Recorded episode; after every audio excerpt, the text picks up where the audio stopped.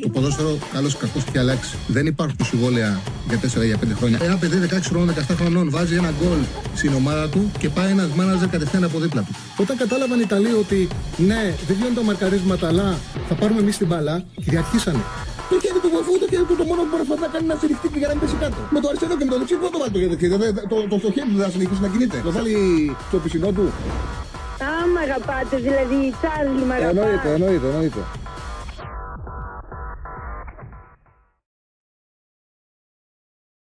Θα είμαστε μαζί για τις επόμενες δύο ώρες. Μέχρι τις 6, όπως γνωρίζετε, και χτες και σήμερα και αύριο θα είμαστε 4 με 6. Ε, οπότε να είστε συντονισμένοι. Μετά ακολουθεί ο Ραγκάτση. Έχουμε πάρα πολλά πράγματα να συζητήσουμε, αλλά θέλω να ξεκαθαρίσω. Να ξεκαθαρίσω, δεν μπορώ να το ξεκαθαρίσω εγώ, αύριο θα γνωρίζουμε τι θα συμβεί. Αλλά βλέπω και στο chat ότι κυριαρχεί το αίτημα που έχει κάνει ο Ολυμπιακός για αναβολή του παιχνιδιού με τον ΠΑΟΚ της Κυριακής.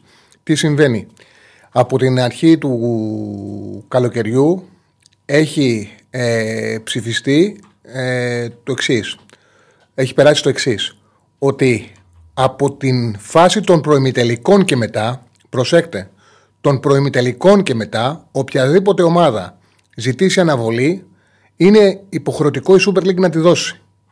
Όμως, μιλάμε ότι αυτό συμβαίνει από την φάση των 8 και μετά. Ο Ολυμπιακός ζητά αναβολή ενώ βρίσκεται στο 30 του Conference League. Δεν ξέρω τι θα κάνουν αύριο. Δεν ξέρω. Ε, θα μου κάνει εντύπωση να τη δώσουν την αναβολή για τον εξής λόγο. Ότι αν αυτό ισχύσει, θα πρέπει μετά στην φάση των 16 να πάρει αναβολή και ο ΠΑΟΚ και ο Ολυμπιακός αν προχωρήσει. Όπου καταλαβαίνετε ότι δεν θα βγαίνουν οι αγωνιστικές ε, στη συνέχεια. Το ξαναλέω, αύριο θα ξέρουμε τι θα συμβεί. Απλά λέω ότι ο Ολυμπιακός έχει κάνει ένα αίτημα. Δεν υπάρχει, δεν είναι όπως θα μπορεί να συμβεί, μακάρι να προχωρήσει μια ομάδα μας υποχρεωμένη η Super League αύριο να το δεχτεί. Δεν είναι υποχρεωμένη. Θα ήταν υποχρεωμένη αν το αίτημα γινόταν ενώ ο Ολυμπιακός βρίσκεται στα προημιτελικά. Ε, δεν ξέρω. Αν μου κάνει εντύπωση να το δεχτεί αύριο Super League, δεδομένου ότι δύσκολα θα βγαίνουν οι ημερομηνίες. Δεν ξέρω βέβαια γιατί καταλαβαίνετε, είμαστε στο ελληνικό πρωτάθλημα, στο ελληνικό ποδόσφαιρο, υπάρχουν συσχετισμοί. Δεν ξέρω και ποια θα είναι η θέση του Πάουκ, δηλαδή αν θεωρήσουν και στο Πάουκ ότι τους βολεύει αυτό. Αν και το ξαναλέω, το πιο πιθανό είναι στη συνέχεια να χρειαστεί και ο Πάουκ το κάτι ανάλογο. Από την... Είναι πιθανό ότι θα στον 8, δεν ξέρω πώς θα βγουν οι ημερομηνίες. Τέλος πάντων, θα τα δούμε όλα αυτά. Σίγουρα, αν ε, στον ΠΑΟΚ πιστεύουν, γνωρίζουν ότι, ότι θα αναβληθεί το παιχνίδι της Κυριακής, το βραδινό παιχνίδι του Παναθηναϊκού είναι διαφορετικό. Γιατί ο Λουτσέσκου κάποιες αλλαγές που φαινόταν ότι θα κάνει, δεν θα τις κάνει. Ε, βέβαια, δεν ξέρω αν το προτιμά αυτό ο ΠΑΟΚ. Ε, πιστεύω θα καταλάβουμε πολλά και από την δεκάδα του Λουτσέσκου. Αν δούμε δηλαδή ότι η δεκάδα του Λουτσέσκου όντως έχει rotation, πάει να πει ότι στον Πάουκ υπολογίζουν ότι αύριο η Super League δεν θα το δεχτεί το αίτημα του Ολυμπιακού. Αν ε, δούμε την δεκάδα του Λουτσέσκου με βασικούς, θα πάει να πει ότι υπολογίζουν ότι δεν θα γίνει το μάτι τη Κυριακής. Θα τα δούμε. Τι σκάνδαλο θα είναι σκάνδαλο, τι άστα τα σκάνδαλα μου. Ρε. Η πραγματικότητα είναι αυτή. Αν ο Ολυμπιακός κάνει ένα αίτημα, από εκεί πέρα θα το δεχτεί η Super League, το δέχτηκε.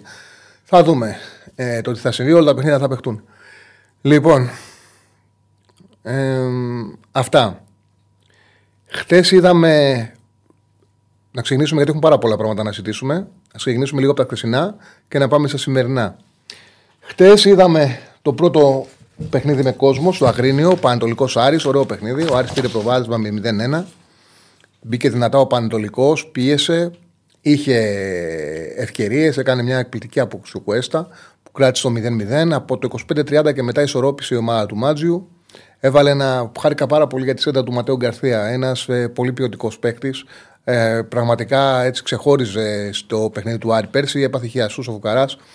Τώρα που είναι και καλύτερος ο Άρης και με έναν ε, καλό προπονητή που το ξέρει πιο δεμένος, που έχει στόχους, νομίζω ότι και, ε, θα κάνει καλό κλείσιμο σεζόν. Έκανε μια εντυπωσιακή σέντρα. Ε, είναι πολύ μεγάλο πράγμα να έχεις παίκτες με ποιοτικά χτυπήματα. Πήρε την μπάλα στο πλάι, σήκωσε το κεφάλι του Είδε την άμυνα του Πανετολικού, είδε την κίνηση του Βέλεθ και του έσυλε την μπάλα ακριβώς εκεί που πρέπει. Αυτό το κάνουν μόνο οι μεγάλοι παίκτες και είναι πολύ σημαντικό να έχει μια ομάδα ποδοσφαιριστές που μπορούν να στάσει με ένα χτύπημα να ανοίξουν την αντίπαλη άμυνα και να αξιοποιήσουν την κίνηση παίκτη τους όπως έκανε ο Ματέο Γκαρσία. Στη συνέχεια ο Μάτζιος έβαλε τον Βέλετ στα, στα χαφ, έδεσε τον ε, αξονά του να κρατήσει το 0-1, το κράτησε. Ο Άρης πάει με πλεονέκτημα στον αναλυτικό. Το πιο πιθανό είναι να πετύχει το στόχο του που είναι να πάει στον τελικό. Ήταν πολύ μεγάλο παιχνίδι για τον Άρη και τον πέτυχε. Και το πέτυχε. Χτες πέρασαν και τα δύο φαβοροί για το Champions League. Καλά πήγαμε, πήγαμε ταμείο. Χρειάζεται και τύχη για να πας ταμείο. Η City κέρδισε ένα-3. Η Real πιέσει και από τη λειψία δέχτηκε πάρα πολλές ευκαιρίες. Ε, πολλοί συζητάνε για τον γκολ ε, που ακυρώθηκε της ε, λειψία. Πιθανότατα να είναι μια αυστηρή έτσι, να ήταν μια αυστηρή ε, τήρηση του κανονισμού στο συγκεκριμένο γκολ. Νομίζω ότι μας το κάνανε και πιο δύσκολο ο τρόπος που μεταδόθηκε ε, η συγκεκριμένη φάση. Ε, δεν είναι, δεν είναι οι συνάδελφοι δεν είναι, έκαναν λάθος τον τρόπο που εκτίμησαν τη φάση. Δεν την αντιλήφθηκαν. Συμβαίνει αυτό. Δεν τους κατηγορώ. Δεν τους κατηγορώ. Ούτε τον Θαναλάκη ούτε τον Τζόχο. Δεν τους κατηγορώ. σα ίσα έχουμε και πολύ καλές σχέσεις. Απλά αυτό. Απλά εκείνη τη στιγμή δεν βρεθήκαν σε καλή έτσι, μέρα, δεν, δεν είδαν καθαρά το τι έχει συμβεί. Αυτό που συνέβη ήταν ότι ο διαιτητής και ο επόπτης, ο επόπτης πρώτα που το σήκωσε, έκρινε ότι ο Χέντριξ που είναι πίσω από τον Λιούνιν παρενοχλήσε τον Λιούνιν, δεν τον άφησε να παίξει την μπάλα και αυτό χρέωσε σαν offside. Το, το σήκωσε τη σημαία ο επόπτης, οπότε αυτό που περιμέναμε να δούμε είναι αν το ΒΑΡ συμφωνεί ότι όντως παίχτηκε ο Λιούνιν, όντως ε, παρενοχλήθηκε ο, ο, Λιούνιν και δεν μπορούσε να πάει στη φάση. Από τη στιγμή που είχε την ίδια άποψη και το ΒΑΡ, δεν υπήρχε κάποια άλλη συζήτηση. Ούτε τις γραμμές που ψάχνανε, ούτε που ψάχνανε ότι έπρεπε να πάει ο, ο διαιτητής να δει τη φάση από το ΒΑΡ. Γιατί να πάει ο να δει τη φάση από το ΒΑΡ, αφού τη φάση την είχε ε, αξιολογήσει στην κανονική, στην κανονική πορεία του αγώνα. Δηλαδή σε κανονικό χρόνο η παράβαση, δεν λέω ότι ήταν, λέω ότι η παράβαση δόθηκε. Από τη στιγμή που δόθηκε η παράβαση και το ΒΑΡ συμφώνησε, δεν υπήρχε λόγος για επαναξέταση της φάσης, όπως λέει και ο μεγάλος καθηγητής διαιτησίας κάθε Κυριακή βράδυ. Δεν υπήρχε λόγο. Η επαναξέταση της φάσης κάνει αν το βαρ του λέει του διαιτητή ότι έκανες λάθος. Όχι ότι υπάρχει υποχρέωση να πηγαίνουν να αξιολογούν και να κοιτάνε τις φάσεις στο βαρ. Λοιπόν, η Ρεάλ κέρδισε 0-1 χάρη στην κολάρα του Ντίαθ. Σε ένα παιχνίδι πολύ ρυθμό. Η λειψία ήταν καλή. Είχε φάσεις, είχε επιθέσεις, είχε πολύ πάνω κάτω. Ένταση, ταχύτητα, τρεξίματα. Το παιχνίδι ήταν ωραίο, το πήρες στο όριο Ρεάλ όπως ξέρει να τα κερδίζει αυτά τα παιχνίδια η Ρεάλ και πάντα έχει την τύχη όταν είναι καλά να έχει και σε καλή κατάσταση να του φυλακέσει. Δηλαδή ο Κουρτουά την κράταγε τρία άλλα χρόνια, τραυματίστηκε ο Κουρτουά και ο τρίτος φαντοφύλακας που έγινε βασικός πήρε και τη θέση από το ΚΕΠΑ. Κάνει εκπληκτική, εκπληκτική ε, σεζόν και έκανε ένα τρομερό παιχνίδι στη λειψία και βοήθησε τη Ρεάλ να πάρει το 0-1. Βάλε και ο Ντίαθ ένα εντυπωσιακό γκολ. Δείγμα της κλάσης, νέος ηλικία 21 χρονών. Έβαλε μια γκολάρα που νομίζω ότι θα του ανεβάσει και την ψυχολογία και θα τον αυτή τη στιγμή είναι πίσω από τον ε, Μπέλιχαμ. Συνήθως παίρνει αυτό το ρόλο, αλλά θεωρώ ότι μπορεί να παίξει και σε άλλες θέσεις να βοηθήσει ακόμα περισσότερο τον Αντσελότη. Λοιπόν, πάμε στα σημερινά που έχουμε πάρα πολύ να πούμε. Ναι, ήταν πολύ καλός. Είχε φόρο ο Παντελικό πρώτο τέταρτο, όμως αυτή τη στιγμή που δεν πέτυχε γκολ, μετά ισορρόπησε το παιχνίδι ο Άρης και κράτησε το 0-1. Λοιπόν, πάμε να δούμε τα σημερινά. Πού βρισκόμαστε; Πάοκ Παναθηναϊκός, να δείξουμε την αποστολή του Πάοκ που δεν έχει η αποστροφή, δεν έχει, δεν έχει τον Σάστρε, δεν έχει τον Σάστρε, δεν έχει τον Βιερίνια, δεν έχει τον Ενκόγκ, έχει μπει στην αποστολή ο Μιχαηλίδης. Είναι με ήλιος ο Κωνσταντέγια, ε, επειδή φαινόταν ότι θα ξεκίναγε με βάση το, το, το πόσο έπαιξε ο Μούρουκ, με βάση το πόσο άλλαξε το παιχνίδι όταν μπήκε, φαίνεται ότι δεν θα ξεκινήσει. Δεν ξέρω αν αλλάξει κάτι. Ε, φαίνεται ότι δεν θα ξεκινήσει ο Κωνσταντέλιας. Μια πιθανή εντεκάδα για τον Πάοκ είναι η εξής. Είναι ο Κοτάρσκι, ο Ότος στα δεξιά. Αριστερά υπάρχει πιθανότητα για μεγαλύτερο rotation. Εγώ δίνω μια ενδεικτική. Υπάρχει πιθανότητα για μεγαλύτερο rotation, ειδικά αν θεωρήσουν στο Πάοκ ότι δεν θα πάρει αναβολή ο Ολυμπιακός αύριο. Ο Μπάμπας στα αριστερά ή ο Ράφα Σουάρες. Ο Κετζιόρα πιθανότατα με τον ε, Κουλεράκη, γιατί και ο Μιχαλίδης τώρα ε, πέσεψε. Στον άξονα είτε ο Σντόεφ είτε Σβάμπ, λογικά ο Μεϊτέ θα παίξει. Λογικά λέω πάντα. Δεν μπορεί να αποκλείσει κανένας να ζητήσει έτσι, να κάνει μεγαλύτερο rotation ε, εν ώψη του παιχνίδι της Κυριακής του Λουτσέσκου.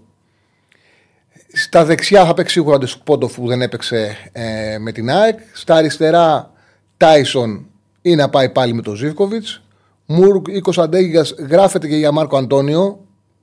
Νομίζω θα μου κάνει εντύπωση ότι μου έπαιξε ο Μάρκο Αντώνιο να ξεκινήσει αυτό το παιχνίδι, θα μου προκαλέσει εντύπωση.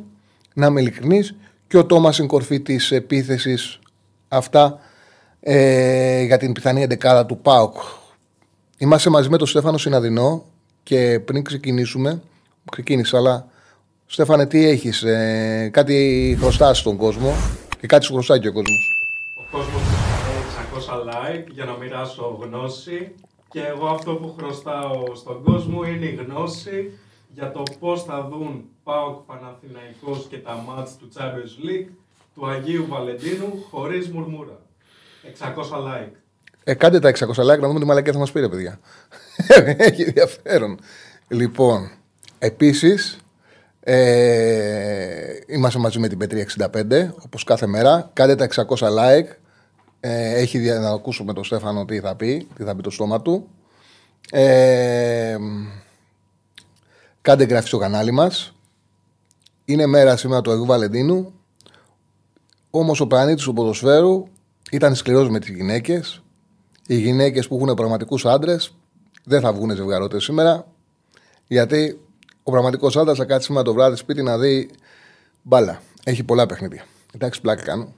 Εμείς εδώ θα δούμε υποχρεωτικά το ποδόσφαιρο, νομίζω και αρκετοί. Αλλά εντάξει, όσο του ενδιαφέρει και πάρα πολύ, να πάνε τις γυναίκες σας και να βγείτε. Να περάσετε ωραία σήμερα. Αλλιώς τάξτε ένα ωραίο, μια, μια ωραία έξοδο την Παρασκευή. Παρασκευή ή Σάββατο. Λοιπόν, χρόνια πολλά σε όλους.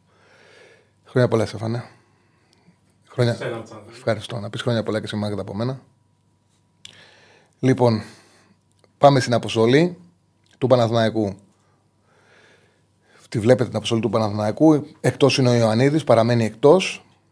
Ε, μάλλον, μάλλον τον ετοιμάζουν για τη ρεβάνς. Έστω να πάρει λίγο χρόνο τον πάγκο. Παραμένει εκτός ο Τζούρισιτς, εκτός αποστολής ο Βέρμπιτς, η Αϊτόρ Λιμιό και η Στόπερ Ούγκο Ακαϊντίν. Επανέρχεται ο Αρά, ο Τσέριν, ο για το Βαϊνιά, πιθανή δεκάδα για τον Παναθηναϊκό. Είναι ο, Ντρα, ο Ντραγκόσκι κατά τα δοκάρια. Δεξιά η κότσιρα Σιβαγιανίδης. Γετβάη με Αράο το κεντρικό αμυντικό δίδυμο. Ο Χουανκάρ πιστεύω θα παίξει αριστερά. Έχει μεγαλύτερη έτσι, ασφάλεια ο με τον Χουανκάρ. Πέρεθ ή Τσέριν με ένα ερωτηματικό, δεν πιστεύω όμως, ότι δεν θα παίξει. Αν δει, δει νιώσει ο Μουτερίμ δεν είναι 100% έτοιμος και βάλει τον Βαγιανίδη δεξιά να πάει ο Κότσιρας, δηλαδή για μένα αυτή είναι η θέση που παίζεται περισσότερο μέσω αμυντικά. Μπροστά τους ο Μπακασέτας και μετά από εκεί πέρα Παλάσιος Μπερνάρ και διεκδικεί και τις δύο θέσεις ο Μαντσίνη. Δηλαδή μπορεί να είναι είτε να πάει με δύο ξέρουμε καθαρά, είτε να μην παίξει ο Παλάσιος και να παίξει ο Μαντσίνη δεξιά. Και στην κορφή της επίθεσης Σπόραρ ή Γερεμέγεφ. Λοιπόν, πάμε να δούμε το τάμπλετ. Έχω δύο, φτιάξει δύο πιθανές εντεκάδες. Όταν είσαι έτοιμος, έφανε μου λες για να ξεκινήσω. OK. Okay. Έχω φτιάξει μια, δύο, μια, δύο πιθανές εντεκάδες. Δηλαδή, μία είναι με του Πάουκ Κοτάρσκι και Ζιώρα Κουλιεράκη, Σότο, Μπάμπα, Μεϊτέος Ντόεφ, Δεσπόντο δεξιά, Τάισον αριστερά, Μουρ και Τόμας και για τον Παναναναϊκό Ντραγκόσκι, Κότσιρας Χουανκάρ, Γετβάη Αράου, Τσέριν Πέρεθ, Μπακασέτας μπροστά, Μπερνάρ, Παλάσιος Γερεμέγεφ. Και ουσιαστικά αυτό που θέλω να δείξω είναι τι σίγουρα θέλει να αποφύγει ο Τερήμ σε σχέση με αυτά τα οποία έγιναν στο μοναδικό παιχνίδι που έχει χάσει ε, στην, ε, στο διάστημα που είναι στον Παναθηναϊκό ε, στο ίδιο γήπεδο Σιτούμπα. Το πρώτο πράγμα που αντιμετώπισε ο Παναθηναϊκός στο πρώτο ημίχρονο με τον ΠΑΟΚ ήταν ότι προσπάθησε να έχει αυτό στην κατοχή να έχει την άμυνα του ψηλά, να έχει την μπάλα και ουσιαστικά τιμωρήθηκε, πληγώθηκε από λάθη που έγιναν στην ανάπτυξη. Το σίγουρο είναι για τον Παναγιακό ότι είναι πάρα πολύ σημαντικός στη δική του ανάπτυξη να μην γίνεται λάθος. Δηλαδή, θυμίζω, εδώ ήταν ο, ο Αϊτόρ, εδώ ήταν ο, εδώ ήταν ο, ο Τάισον, όταν ο Αϊτόρ είχε τη δυνατότητα να δώσει ήταν, τον έπαιζε εδώ. Από τότε δεν ξανά παίξει ο Αϊτόρ και λένε όλοι γιατί δεν παίζει ο Αϊτόρ. Από εκείνο το παιχνίδι. Είχε δυνατότητα να, να πάει ευθεία, να δώσει την μπάλα δεξιά, να δώσει την μπάλα να δώσει την μπάλα ευθεία, να τρέξει και αποφάσισε να δώσει την μπάλα πάνω στον Τάισον εκεί που ήταν κλεισμένος. Δεν υπήρχε άλλος χώρος να ήταν κλεισμένος. Την έδωσε την μπάλα εδώ. Εδώ ο Τάισον ε, προχώρησε και αυτό που συνέβαινε συνέχεια με τον Μλαντένοβιτς και πιστεύω ότι θα παίξει σήμερα για αυτό το λόγο, γιατί δεν μπορεί να μην το είδε ο Τερίμ και να μην έχει κρίνει ότι είναι καλύτερος αμυντικά ο Χουανκάρ. Ο Μλαντένοβιτς ήταν συνέχεια πάνω από τον Ντεσπόντοφ. Δηλαδή όταν είχε την μπάλα κατοχή ο, ο Παναθηναϊκός, και αυτό δεν πρέπει να γίνεται στον χώρο του Ντεσπόντοφ, όταν είχε κατοχή ο Παναθηναϊκός, ο Μλαντένοβιτς ανέβαινε πάνω από τον Ντεσπόντοφ. Και αυτό το αξιοποίησε ο Πάοκ και στο πρώτο γκολ, αλλά και σε αρκετές περιπτώσεις με τον Τάισον να τρέχει την μπάλα και να την περνάει εύκολα στον Ντεσπόντοφ και να βγαίνει στην πλάτη της άμυνας του Παναθηναϊκού και να κάνει και το, και να κάνει και τον γκολ. Γκολ δεν, έκανες, ε, δεν έβαλες φωνούλα. Νόμιζα ότι θα βάλεις. Λοιπόν, είναι πολύ σημαντικό εδώ, σε αυτό εδώ το σε αυτόν εδώ το χώρο που νικήθηκε ο Παναναϊκός, βάλει και τα δύο γκολ, εδώ ο Παναναϊκός να αντιμετωπίσει. Γι' αυτό το λόγο εγώ πιστεύω αυτή είναι η γνώμη μου. Οι προπονητές ξέρουν πολλές φορές καλύτερα, έτσι λένε τουλάχιστον οι δημοσιογράφοι που δεν έχουν άποψη. Ότι εγώ θεωρώ ότι το Μπερνάρ εδώ είναι πρόβλημα. Δεν θα είναι πρόβλημα αν το αποδεχτεί ότι δεν έχει ανεβάσματα. Γιατί τον Ότο δεν ξέρουμε σε τι κατάσταση είναι, ξέρουμε τι πιχταρά ήταν, ότι ήταν εκπληκτικός μπαχάφ. Ο κανονικός Ότο εδώ θα, θα οργίαζε επειδή είναι από δύο χιαστούς, δεν ξέρω πώς θα εμφανιστεί. Αν όμως ο Ότο έχει δυνατότητα να κάνει ανεβάσματα, με δεδομένο, με δεδομένο ότι εδώ ο Ντεσπότοφ πρέπει να αντιμετωπιστεί, δεν μπορεί να αφήσει τον Ντεσπότοφ να σου πηγαίνει συνέχεια στο ένας με έναν, ούτε να του δώσει δυνατότητα να σου παίζει στο χώρο. Εγώ θεωρώ ότι εδώ η χρησιμοποίηση του Μπερνάρτ σε αυτό το μάτσο ειδικά είναι λάθος. Θεωρώ ότι είναι προτιμότερο σε αυτό το παιχνίδι να δούμε, ένα, να δούμε τον Παναναναϊκό να παίζει με δύο εξτρέμ. Δηλαδή να παίξει ο Παναθηναϊκός τα έβγαλα όλα. Ε, αντί να πατήσω το δεξί, πατήσω αριστερό. Άντε να το ξανακάνω τώρα. Έχουμε κανένα κουμπί που ξαναγυρνάνε. Αμέσως; Ε, όχι. Ε, ας το ξανακάνω τότε την αρχή. Πω πω, έχω πολλά νεύρα τώρα με αυτό που έγινε.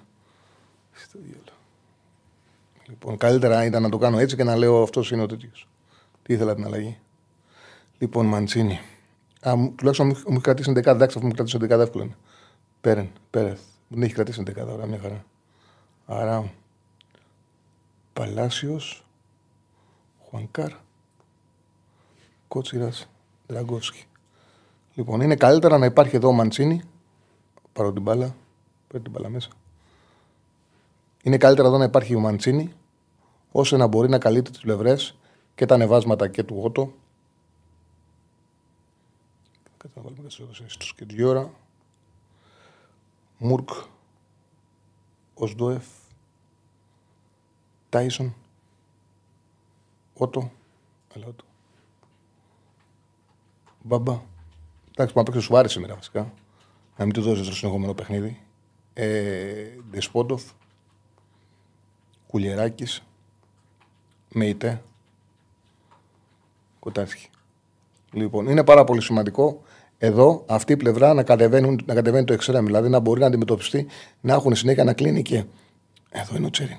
Να κλείνει και ο, Τσε, να κλείνει και ο Τσέριν, ώστε εδώ να αντιμετωπίσουν αυτό το παιχνίδι εδώ του Πάουκ. Που είναι το όπλο του και είναι ο τρόπος που χτυπάει και ο τρόπος που λύγησε, που λύγησε ο Παναθηναϊκός στο μεταξύ τους Πέννη Τούμπα. Θεωρώ ότι θα το έχει μελετήσει το παιχνίδι γιατί ήταν αυτό που το πλήγωσε τον Παναθηναϊκό και θα το έχει μελετήσει και θα τον έχει διαβάσει. Τώρα από εκεί πέρα πάντα είναι σημαντικό αν παίξει ο Μπάμπα, έχω στο μυαλό μου ότι μπορεί να παίξει ο Σουάρες, αλλά είναι πολύ σημαντικό εδώ η δεξιά πλευρά. Γιατί όταν ανεβαίνει εδώ ο Μπάμπα, ο Τάισον είναι ένας παίκτης που αποκτά ελευθερίες. Μπαίνει μέσα.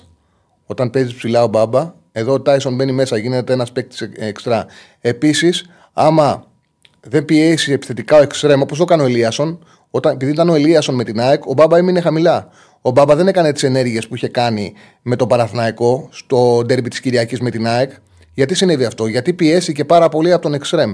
Είναι πάρα πολύ σημαντικό ο δεξί Εξρέμ να παίζει επιθετικά πάνω στον Μπάμπα, ώστε να μην του αφήνει να, να κάνει τα ανεβάσματα. Γιατί όταν κάνει ανεβάσματα ο Μπάμπα, γίνεται πολύ επικίνδυνος ο Πάουκ. Και δεν πρέπει να ξεχνάμε το νούμερο ένα τρόπο που χτυπάει ο Πάουκ. Είναι το νούμερο, το δείχνω συνέχεια. Έτσι δέχτηκε το δεύτερο γκολ ο Παναθηναϊκός. Εδώ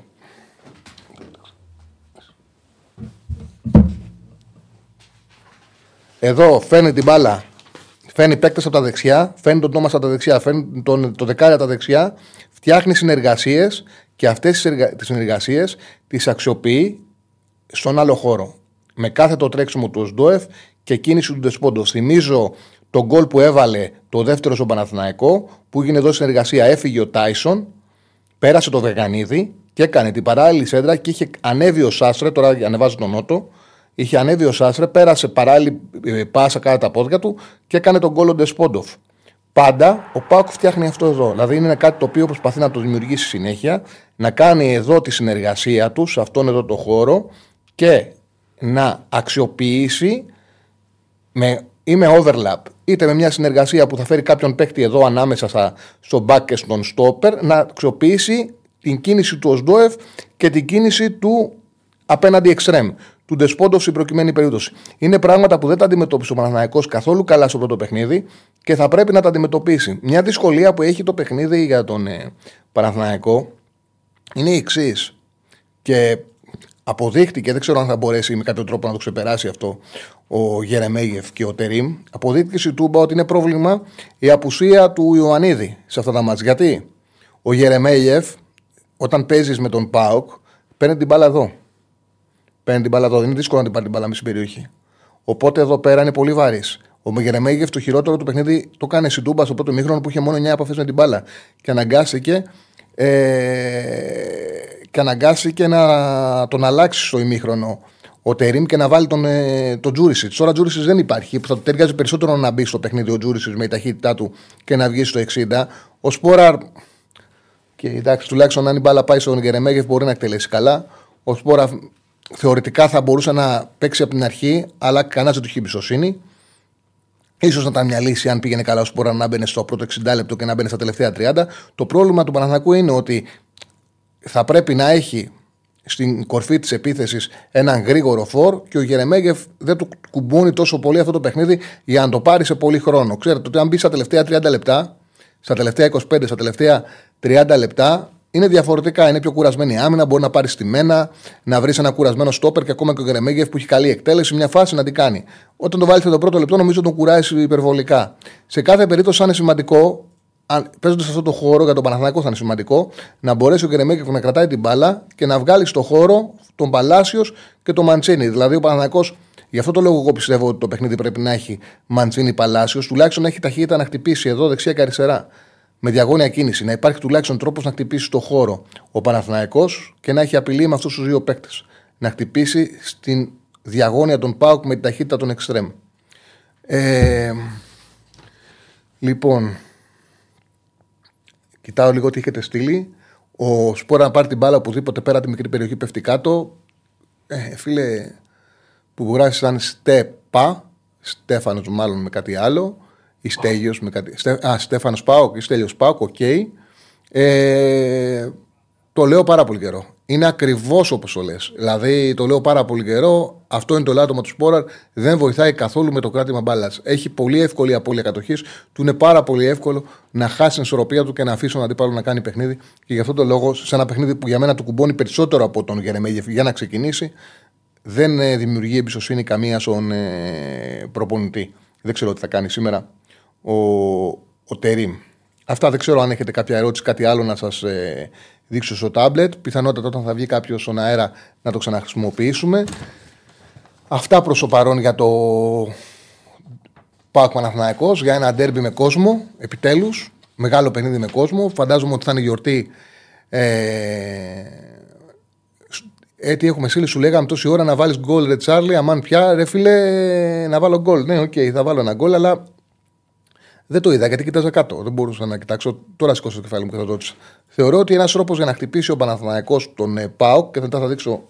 Είναι αυτά που έδειξα βασικά. Δηλαδή ο Παναθηναϊκός την ταχύτητα την έχει εδώ. Με Παλάσιος και Μαντσίνη. Θεωρώ ότι αυτούς. Αν παίξουν οι δύο εξτρεμ, έτσι. Αν παίξουν οι δύο εξτρεμ. Ή παίξουν έτσι. Πάει εδώ Μαντσίνη και εδώ Παλάσιος. Αν παίξουν. Θεωρώ ότι ένας τρόπος είναι να χτυπήσει στα. εδώ. Είτε στον Σουάρες είτε στον Μπάμπα. Ποιος θα παίξει τα δεξιά να πάρει μια πάσα τον Μπακασέτα, να φύγει στο χώρο ή να κάνει μια συνεργασία Μπακασέτας με τον Γερεμέγεφ, να φέρει τους στόπερ ψηλά και να περάσει την μπάλα Μπακασέτα στην πλάτη και να εκτελέσει ο Μαντσίνη και ας πούμε ότι θα το βάλει.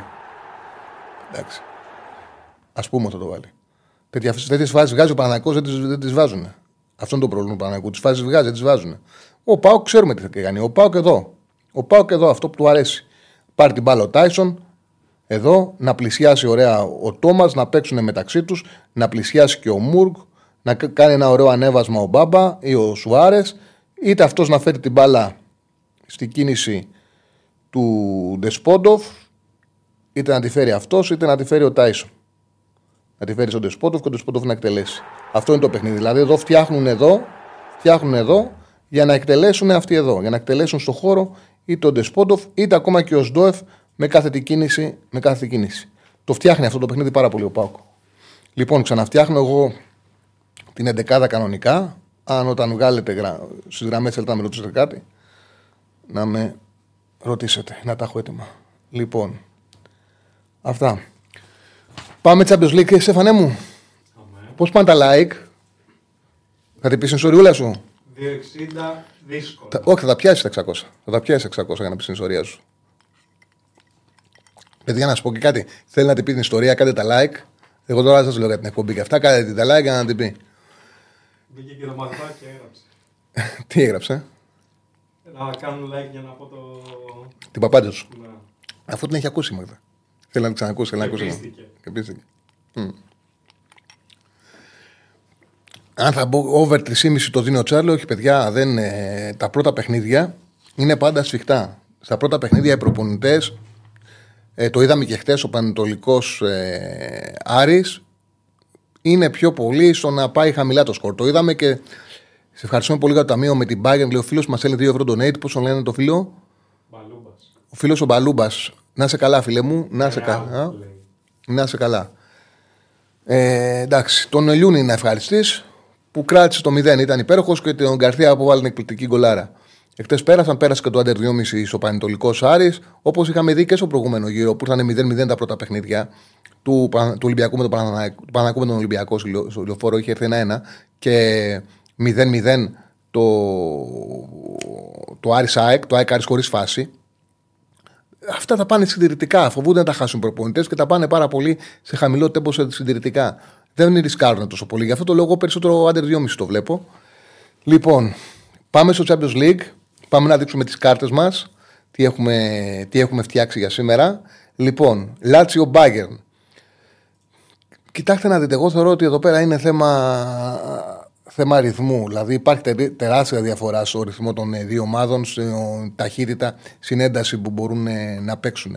Έχει γίνει ο κακός χαμός στην ε, Bayern, ο κακός χαμός, μετά από την ήττα με την ε, Leverkusen, μετά την τριάδα και ε, μετά πόσα έκανε ο, ε, μετά πόσα έκανε ο Τούχελ, τον οποίο τον κατηγορούν και δικαίως κατά την άποψή μου ότι δεν, ε, δεν διάβασε καλά το παιχνίδι, ότι πήγε, άλλαξε για πρώτη φορά, έπαιξε για πρώτη φορά 3-4-2-1 φέτος η Bayern. Το έπαιζε με τον Άικλσμαν. Ο Τούχελ έπαιζε πάντα με 4 συνάμυνα. Ε, ουσιαστικά έπαιξε ένα ποδόσφαιρο που το ξέρουν οι παίκτες Leverkusen, δεν το ξέρουν οι παίκτες της Bayern. Και αυτό φάνηκε μέσα στο γήπεδο. Ε, υπήρξαν εφήμες ότι ο Μουρίνιο είναι φαβορή να αναλάβει, να αναλάβει την Bayern. Ό,τι άποψη και να έχει ο καθένας, εγώ θεωρώ ότι πάντα επίστευα ότι ο Μουρίνιο πρέπει να πάρει η Bayern η Παρή, δηλαδή ομάδες που έχουν εύκολο το πρωτάθλημα και χρειάζονται διαχείριση στα νοκάουτ του Champions League και όχι τόσο πολύ πλέον ε, από τη στιγμή που ε, τον έχει ξεπεράσει το ποδόσφαιρο να πάει σε ανταγωνιστικά πρωταθλήματα για να χτίσει ο, η σύνολα για διάρκεια σεζόν. Όπως επίσης πιστεύω ότι ταιριάζει και μια εθνική ομάδα του Μουρίνιο. Τέλος πάντων, να μην πλατιάζω άλλο πράγμα αυτό, δεν ξέρω αν θα φύγει ο Τούχελ, πότε θα φύγει, αν θα πάει. Το σημαντικό είναι ότι στο προπονητικό κέντρο οι οργανωμένοι μπήκανε, ανέβασαν πανό Τούχελ out. Είναι δύσκολη η κατάσταση. Στα μέσα μαζική ενημέρωση της Γερμανίας τον έχουν ξεσκίσει. Τι σημαίνει αυτό; Αυτό σημαίνει όμως ότι σήμερα η, η Bayern πρέπει να είναι σοβαρή. Ε, είναι το μόνο που της έχει μείνει. Θυμίζω ότι είχε αποκλειστεί και από το κύπελο. Οπότε το μόνο που έχει μείνει στην Bayern είναι ε, να πάει καλά στο Champions League που ασφαλώς το ρόσερ και τις δυνατότητες σίγουρα τις έχει. Και τώρα να είμαστε ειλικρινείς, είναι χαμηλό το, το επίπεδο της Λάκτσιο για να πάει να αντιμετωπίσει τώρα την Bayern. Δεν νομίζω ότι μπορεί να το κάνει από πλευράς ρυθμού και ταχύτητας. Είναι, έχω την αίσθηση ότι είναι τυχερή η Bayern που βρήκε την Λάτσιο. Βρήκε έναν αντίπαλο που δεν μπορεί να τη χτυπήσει στο χώρο, να της πάρει μπάλες και να τη χτυπήσει σε μια δυναμία που έχει στην πίσω γραμμή της, γιατί την έχει την δυναμία στην πίσω γραμμή της. Λοιπόν, παρότι έχει καλούς παίκτες, δεν έχει κάνει καλή άμυνα. Λοιπόν, πάμε να δείξουμε πρώτα Λάτσιος. Στον αγωνιστικό, ε, ο, ο Εξτρέμο Τζακάνι και ο, Μπακ, ο, ο Πάτρικ ε, δεν προλαβαίνουν εκτός, ενώ είναι αμφίβολος ο Ροβέλα. Λοιπόν, πιθανή εντεκάδα 4-3-3. Προβεντέλ θα είναι κατά τα δοκάρια για τη Λάτσιο. Ο Μάρους στη δεξιά. Ο Χίλα ή ο Καζάλε ε, για δεξί στο Ρωμανιόλη δίπλα. Ο Χισάη λογικά θα είναι αριστερά. Από εκεί πέρα τριάδα Βεσίνο, αν δεν προλάβει ο Ροβέλα. Γκεντουζή Λουίς Αλμπέρτο. Και μπροστά ο Φελίπε Άντερσον ο Πέδρο με τον Ιmmobile στην κορφή. Λοιπόν, η Λάτσιο που έχει δεχτεί 22 ε, έχει δεχτεί γκολ στα 22 από τα 24 παιχνίδια του Champions League. Έχει ένα ρεκόρ 6-1-2 εντός με γερμανικές ομάδες. Που την Bayern βέβαια έχει χάσει 4-1 στο αντίστοιχο παιχνίδι το 2021 που είχαν παίξει, έχει χάσει 1-4. Λοιπόν, μετρά τρία διαδοχικά γκολ και under 2,5 στο Champions League. Καλά δεν μετράνε τόσο πολύ αυτά. Έχει δεχτεί μπλα μπλα μπλα. Στο πρωτάθλημα μετρά δύο σερή γκολ, γκολ και over 3,5. Αυτό νομίζω έχει πιο μεγάλη σημασία στο γεγονός ότι είναι πλέον ανοιχτά τα παιχνίδια της. Δεν νομίζω όμως ότι θα μπορέσει να αντιμετωπίσεις η Bayern. Η άποψή μου είναι αυτή. Λοιπόν, πάμε στην Bayern. Προσέθηκαν στην ευρωπαϊκή λίστα η Ντάιερ, ότι τότε και ο Μπούε πήρε την καλτά Σαράι. Ε, είχα ακούσει καλά λόγια για αυτόν. Ήταν πολύ κακός με την Leverkusen που τώρα όλο το παιχνίδι ήταν πολύ κακός. Ε, και ο Σαραγό από τη Γρανάδα δεν νομίζω ότι είναι παίκτης υποπέδου Bayern. Δεν ξέρω γιατί έγινε αυτή η κίνηση. Τέλος πάντων. Ε, ο Νόιερ έχει κάποιες ενοχλήσεις αλλά θα παίξει και παραμένουν εκτός ο Μπάκο Λάιμερ που είχαν πάρει τη λειψία το καλοκαίρι, ο Ντέιβι, ο Κόμαν και ο Γκνάμπρι. Λοιπόν, 4-2-3-1 η δεκάδα. Νόερ θα είναι κατά γράμμα, γυρνάει σε 4-2-3-1 δηλαδή, γιατί το έχει αφήσει. Σταμάτητα τις τρέλες πάλι ο Τούχελ και πάει στην κανονικότητα. Μαζραουί, Γκερέιρο ή Μπούε. Δεν ήταν καλός ο Μπούε με την Leverkusen. Μπορεί να, μάλλον θα ξεκινήσει ο Γκερέρο. Αν δεν ξεκινήσει, πάντως μπορεί να του δοθεί άλλη μια ευκαιρία. Ο Κιμ είναι σίγουρος με είτε Ουπαμεκανό είτε Ντάιερ. Στο δίδυμο, ο Γκορέτσκα με τον Κίμιχ επιστρέφουν στον άξονα. Και από εκεί πέρα φαίνεται ότι η τριάδα θα είναι Μουσιάλα, Μίλλερ, Σανέ πίσω από τον Κέιν. Δεν νομίζω ότι θα έχει πρόβλημα η Μπάγκα να κερδίσει τη Λάτσιο. Ε, το διπλό το διπλό είναι της Bayern. Δίνουμε από την αρχή το στοίχημα τώρα που τα αναλύουμε. Στο 1,70 είναι αυτή τη στιγμή στην Πέτρια 65. Κάτσε να κάνουμε κανένα νέο, μήπως έχει αλλάξει κάτι. Είναι στο 1,70 το διπλό της Bayern. Από εκεί και πέρα, Bet Tips. Ε, πριν τρία χρόνια, πάλι στου 16 είχε αποκλείσει η Bayern τη Λάτσο. Ήταν, αν θυμάμαι καλά, ένα 4-2-1 τα αποτελέσματα. Στις τελευταίες 11 σεζόν, τα πρώτα μάτια φάσης των 16, η Bayern έχει ρεκόρ 7-4-0 και έχει 11 προκρίσεις. Έχει αποκλείσει μια φορά μόνο από τη Liverpool το, το 19. Είναι 12 μάτια σε Ρία αίτη και έχει να χάσει από το 11 στην Ιταλία, το 3-2 με την Ιντερ. 5-2-0 στα τελευταία 7 στην Ιταλία, 24-6-2 το ρεκόρ της. Λοιπόν, πάμε στο Παρίσο Σιεδάδ. Παρίσο Σιεδάδ. Ο Εμπαπέ δεν έπαιξε με τη Λίλ. Είχε φάει μια κλωτσιά με την Μπρέστ από τον Μπρασιέ ένα δολοφονικό χτύπημα, άμα το έτρωγε ο Νεϊμάρ, θα έκανε να παίξει μπάλα τρία χρόνια. Ε, το, γιατί τον χτύπησε με όλη τη δύναμη του την έριξε εδώ. Εδώ με τις τάπες, εδώ. Πάνω στο τρέξιμο ο Εμπαπέ έβγαλε κανονικά το 90 λεπτό. Ήταν σοκαριστικό. Τον προσάλτευσε πάντως με τη Λίλ, δεν τον έβαλε. Γιατί αυτά είναι τα σημαντικά παιχνίδια για την, ε, για την Παρή. Έδωσε και ανάσες στους αυτούς που θα παίξουν σήμερα, δηλαδή τον Αρούμα, Μαρκίνιος, Κακίμη, Έμερι και Βιτίνια. Ε, ε, και το ευχάριστο είναι ότι ο Μέντες, αυτός ο νεαρός, ο Μπάκο, παιχταρά, ο Μέντες ε, μετά από ένα χρόνο επέστρεψε και προπονήθηκε με την ομάδα. Προπονήταν μόνος σου καιρό, προπονήθηκε με την ομάδα. Μάλλον κάποια στιγμή θα αρχίσει και αυτός να παίρνει χρόνο. Το έγραψα γιατί τον θεωρώ πολύ ποιοτικό παίκτη, μεγάλο ταλέντο και ήταν και στενάχωρο που τραυματίστηκε. Λοιπόν, το τελευταίο καιρό ο Ενρίκε δεν μπορεί να είναι σίγουρος γιατί και στο Champions League θυμάμαι το τελευταίο παιχνίδι με τον Dortmund είχε παίξει με τρεις ε, συνάμυνα πίσω. Δεν μπορεί να είναι ε, σίγουρος. Όμως το τελευταίο καιρό στο γαλλικό χρησιμοποιεί τέσσερις, έναν και από εκεί πέρα βάζει δύο εσωτερικούς. Με τη Λίλε βάλει τον Ασένσιο να καταλάβετε αριστερό εσωτερικό χαφ και παίζει με τρεις στην ε, κορφή και ε, έχει, βάζει τον Εμπαπέ Striker.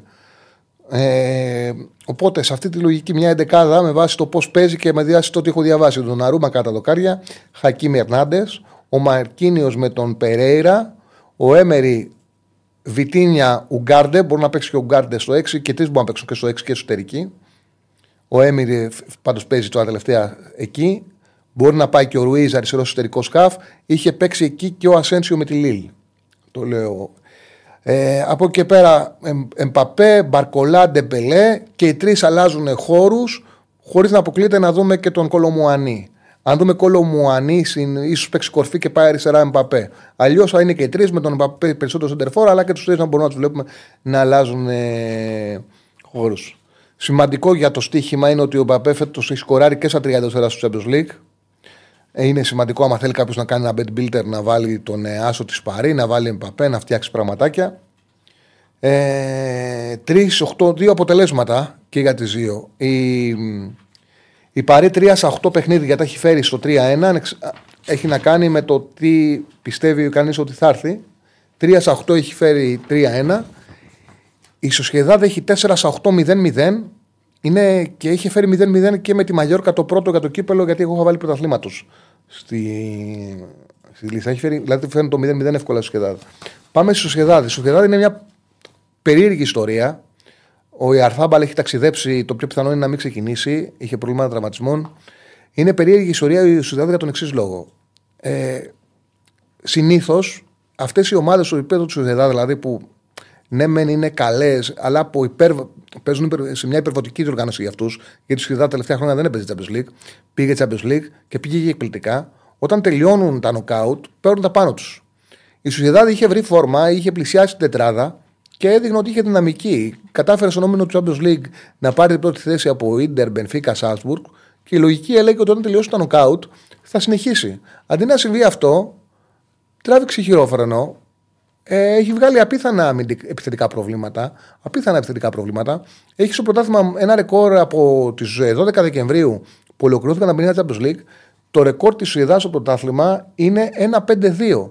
Και το απίστευτο είναι ότι σε αυτά τα 8 παιχνίδια έχει βάλει 3 γκολ και έχει φάει 4. Φέρνει πολύ εύκολα το 0-0. Έχει πολύ δυσκολία στον γκολ. Για μένα, επειδή δεν τους κρατά εύκολα τους τρεις πάρει, το γεγονός ότι η Σουηδά δεν έχει γκολ μου κάνει πιο εύκολο τον Άσο. Δηλαδή, μια ομάδα που έχει βάλει τρία γκολ στα 8 τελευταία εύκολα την κρατάς στο 0 και άντε να σου βάλει και μισό, να σου βάλει και ένα, συγγνώμη, θα το πάρεις στο μάτσο 2. Η Παρή μπορεί να το πάρει το μάτσο 2 3-1. Δηλαδή μου, ο τρόπος που παίζει η Σουσιαδάδ μου κάνει πιο εύκολο τον ε, Άσο. Λοιπόν, λέω απλά να το ξέρω: τα 4-8 τελευταία στο πρωτάθλημα είναι 0-0. 0-0 φέραν και με τη Μαγιόρκα. Ε, άντερ 2,5 έχουν έρθει τα 4 από τα 5 τελευταία τους σε όλες τις διοργανώσεις. Άντερ 2,5 και τα 5 από τα 6 παιχνίδια που έχουν δώσει στο Champions League για τη Σοσιαδάθ. Λοιπόν, η Σοσιαδάθ λέει είναι άλλη ομάδα στο Champions League. Κοίταξε να δεις. Φίλε πάνω, το διάστημα που είχε πάει καλά στο Champions League, γιατί συμφωνώ, είχε κάνει σπουδαία παιχνίδια και σε όλα την είχα ακολουθήσει. Αν θυμάσαι, ακόμα και με την ντερ που φέτος συνέχωσε μεγάλη εκτίμηση, είχα πει μην το παίξετε. Δεν το είχα δώσει σχεδίο. Είχα πει μην το παίξετε. Είναι πολύ Παίζει εκπληκτικά η Σοσιαδάθ. Σε όλα τα άλλα παιχνίδια την είχα, την είχα δώσει και με είχε δικαιώσει. Ε, ήταν κα, καλά και στο πρωτάθλημα. Δηλαδή, στο πρωτάθλημα είχε κάνει ένα κακό ξεκίνημα και μετά πήρε φορά και κέρδιζε στο πρωτάθλημα. Ε, και είχε ανέβει. Ε, ωραία μηνύματα έτσι. Δείχνουμε, δείχνουμε επίπεδο, ε. Δείχνουμε επίπεδο. Ε, ε, ε, απίστευτο, τέλος πάντων. Ε, λοιπόν. Ε, δεν μπορώ να φανταστώ μια ομάδα η οποία δεν σκοράρει με τίποτα ε, και σε πολλά παιχνίδια. Δεν είναι άδειγμα τριών άλλων αγώνων που στα τελευταία 8 παιχνίδια ε, δεν έχει βάλει 3 γκολ ξαφνικά να μεταμορφωθεί. Δεν είναι εύκολος ο Champions League απέναντι στην Πάρη. Θεωρώ ότι δεν είναι σε καλή κατάσταση και αυτό θα φανεί και στα είναι Πάρη. Έτσι πιστεύω. Μπορώ να κάνω και λάθος, το δούμε στο παιχνίδι. Ενδιαφέρον έχουν όλα αυτά τα μάτς. Εμένα η επιλογή μου είναι ο Άσος της Παρί στο 1,72 και, και το διπλό της Μπάγερν στο 1,70 από τα σημερινά. Λοιπόν, εμείς κάνουμε ανάλυση. Το chat ασχολείται με την ε, Μάγδα. Και την Άννα Μαρία. Και την Άννα Μαρία. Η Άννα Μαρία ποιανού είναι; Δεν ξέρω. Α, ok. Okay. Είναι κανένας από το chat, είναι κανένας. Ε, έχουμε, έχουμε εικόνα. Ε, το συνηθίζεις η Σοσιαδάδ, φίλε, άκου να δεις. Η Σοσιαδάδ, επειδή η Σοσιαδάδ είναι από τις ομάδες που είναι ωραίες για το στοίχημα για τον εξής λόγο. Είναι πιστές στην φόρμα και στο δεφορμάρισμά τους. Δηλαδή έχεις πάρα πολύ δίκιο. Η Σουηδάδ είναι μια ομάδα που φτιάχνει σερή. Φτιάχνει θετικά σερή με νίκες και φτιάχνει και αρνητικά σερή. Είναι τέτοια ομάδα η Σουηδάδ. Είναι πιστή στη φόρμα και στο φορμάρισμά της. Έχεις πάρα πολύ δίκιο. Ε, γιατί να θέλει ο Πάουκ να αναβολεί και όχι να παίξει με τον Ολυμπιακό τώρα με νέο προπονητή και ανάμεσα σε ευρωπαϊκά του που λογικά θα έκανε. Ε, φίλε, λογικό είναι αυτό που μου λες. Λογικό μου φαίνεται. Πολλές αλλαγές στην Κυριακή. Ε, το ξαναλέω για όσους δεν ήταν ε, μέσα στη συζήτηση μας στο ξεκίνημα ότι η Super League έχει την υποχρέωση αν μια ομάδα κάνει έτοιμα ε, ανάμεσα σε μετά από ευρωπαϊκό παιχνίδι να αναβληθεί αγώνας της, από τη φάση όμως των προημιτελικών και μετά είναι υποχρεωμένη να δεχτεί. Όμως από τα προημιτελικά και μετά. Όχι για τη φάση των 32. Έχει ψηφιστεί, αν ήταν αυτή, δηλαδή αν είχε κάνει το έτοιμο Ολυμπιακός και ήταν στου 8, δεν θα υπήρχε συζήτηση, απλά θα υπήρχε επικύρωση αύριο. Στους 32 δεν υπάρχει κάτι τέτοιο και θεωρώ εγώ με τη λογική μου, επειδή δεν είναι, και είναι στενά το, το χρονοδιάγραμμα, είναι, το χρονοδιάγραμμα είναι στενό. Και επειδή έρχονται playoff, δεν αποκλείει κανένας ο Πάοκ και ο Ολυμπιακός να προχωρήσει στο Conference League. Οπότε, αν, γίνει, αν αυτό ξεκινήσει από τώρα, δεν θα βγαίνουν ημερομηνίες. Θα μου κάνει εντύπωση να το δεχτούν. Είναι άλλο πράγμα να λέγει ο Ολυμπιακός, δεν θέλω να παίξουμε Κυριακή, θέλω να παίξουμε Δευτέρα. Το οποίο δεν θα ήταν εύκολο γιατί ο Πάοκ έχει κύπελο, αλλά μπορεί να πήγαινε και πέμπτη και το κύπελο. Και ένα άλλο πράγμα που ζητάει αναβολή. Δεν ξέρω τι θα γίνει αύριο, να σου πω την αλήθεια. Τι καφεδάκι πίνω. Ε, τώρα πίνω φρέντο γιατί κάνει καλό καιρό και έχει φτιάξει ο λαιμός μου. Όσο δεν είχε, ήταν καλά ο καφές μου, ο, ο λαιμός μου έπεινα ζεστό, διπλό εσπρέσο. Τώρα που είναι καλά λαιμός μου, πίνω φρέντο εσπρέσο. Αυτό σε ενδιαφέρει τι καφεδάκι πίνω. Λοιπόν, αυτά. Αυτά, να ανοίξουμε γραμμούλες. Ε, 2-10-22-05-444 το τηλεφωνικό μας κέντρο. Όταν καλέσει ο πρώτος μου λες να ανοίξουμε τις γραμμές. Ωραία. Να το κάνουμε τώρα. Λοιπόν, ωραία, επιστρέψαμε. 2-10-22-05-444 το τηλεφωνικό μας κέντρο. Ε, Λεβαδιακός λέει ο φίλος πέναλτι στο 92. Τι είχε, είχε Super League 2 επί το Λεβαδιακός; Το πήρε με πέναλτι; Εντάξει, δεν είναι απίθανο. Δεν είναι απίθανο. Λοιπόν. Μισό λεπτό. Ναι, ok. Okay. Κάτσε να δω αν έχουν ανέβει δηλώσεις Μεντιλίμπαρ. Λοιπόν, καρμό Μεντιλίμπαρ. Λοιπόν, να δούμε λίγο, να σας πω λίγο τις, ε, τις δηλώσεις, πιο σημαντικές δηλώσεις που κάνει τώρα ο Μεντιλίμπαρ για το αυριανό παιχνίδι. Λοιπόν, τις διαβάζω το Σπορ 24. Τόνισε ο νέος προπονητής του Ολυμπιακού πως τίποτα για εκείνον δεν είναι εκτός στόχων. Υπογράμμισε πως η ομάδα του έχει απεριόριστες δυνατότητες. Λοιπόν, ρωτήθηκε για το τι αποτελέσματα θα ήθελε αύριο ενώπιση Ρεβάν. Καλημέρα. Ποτέ κανείς δεν ξέρει ποιο είναι το ιδανικό αποτέλεσμα όταν ακολουθεί δεύτερο παιχνίδι. Θα ήταν πιο ιδανικό να κερδίσουμε, αυτό θα προσπαθήσουμε, να κάνουμε έξυπνο παιχνίδι. Θέλουμε όσο το δυνατόν καλύτερα αποτελέσματα για να αποκριθούμε στο δεύτερο μάτς. Για το τι θέλει να πετύχει στον Ολυμπιακό, ξέρω πως πως έχω έρθει σε μεγάλο σύλλογο. Για να έρθω στα μέση της χρονιάς δείχνει ότι τα πράγματα δεν είναι καλά αυτή τη στιγμή. Αλλά δεν θα υπήρχαν αλλαγές αλλιώς δεν θα υπήρχαν αλλαγές προπονητών.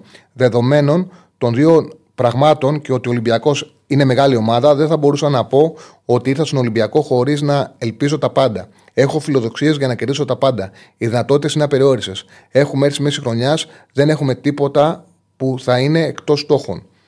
Για το τι λείπει, αυτό που μας λείπει είναι λίγο περισσότερο επιθετικότητα, να μπαίνουμε αποφασισμένοι στα παιχνίδια. Έχουμε παίκτες με καλή τεχνική, με λίγη περισσότερη επιθετικότητα, θα μπορούμε να κερδίζουμε όλα τα παιχνίδια.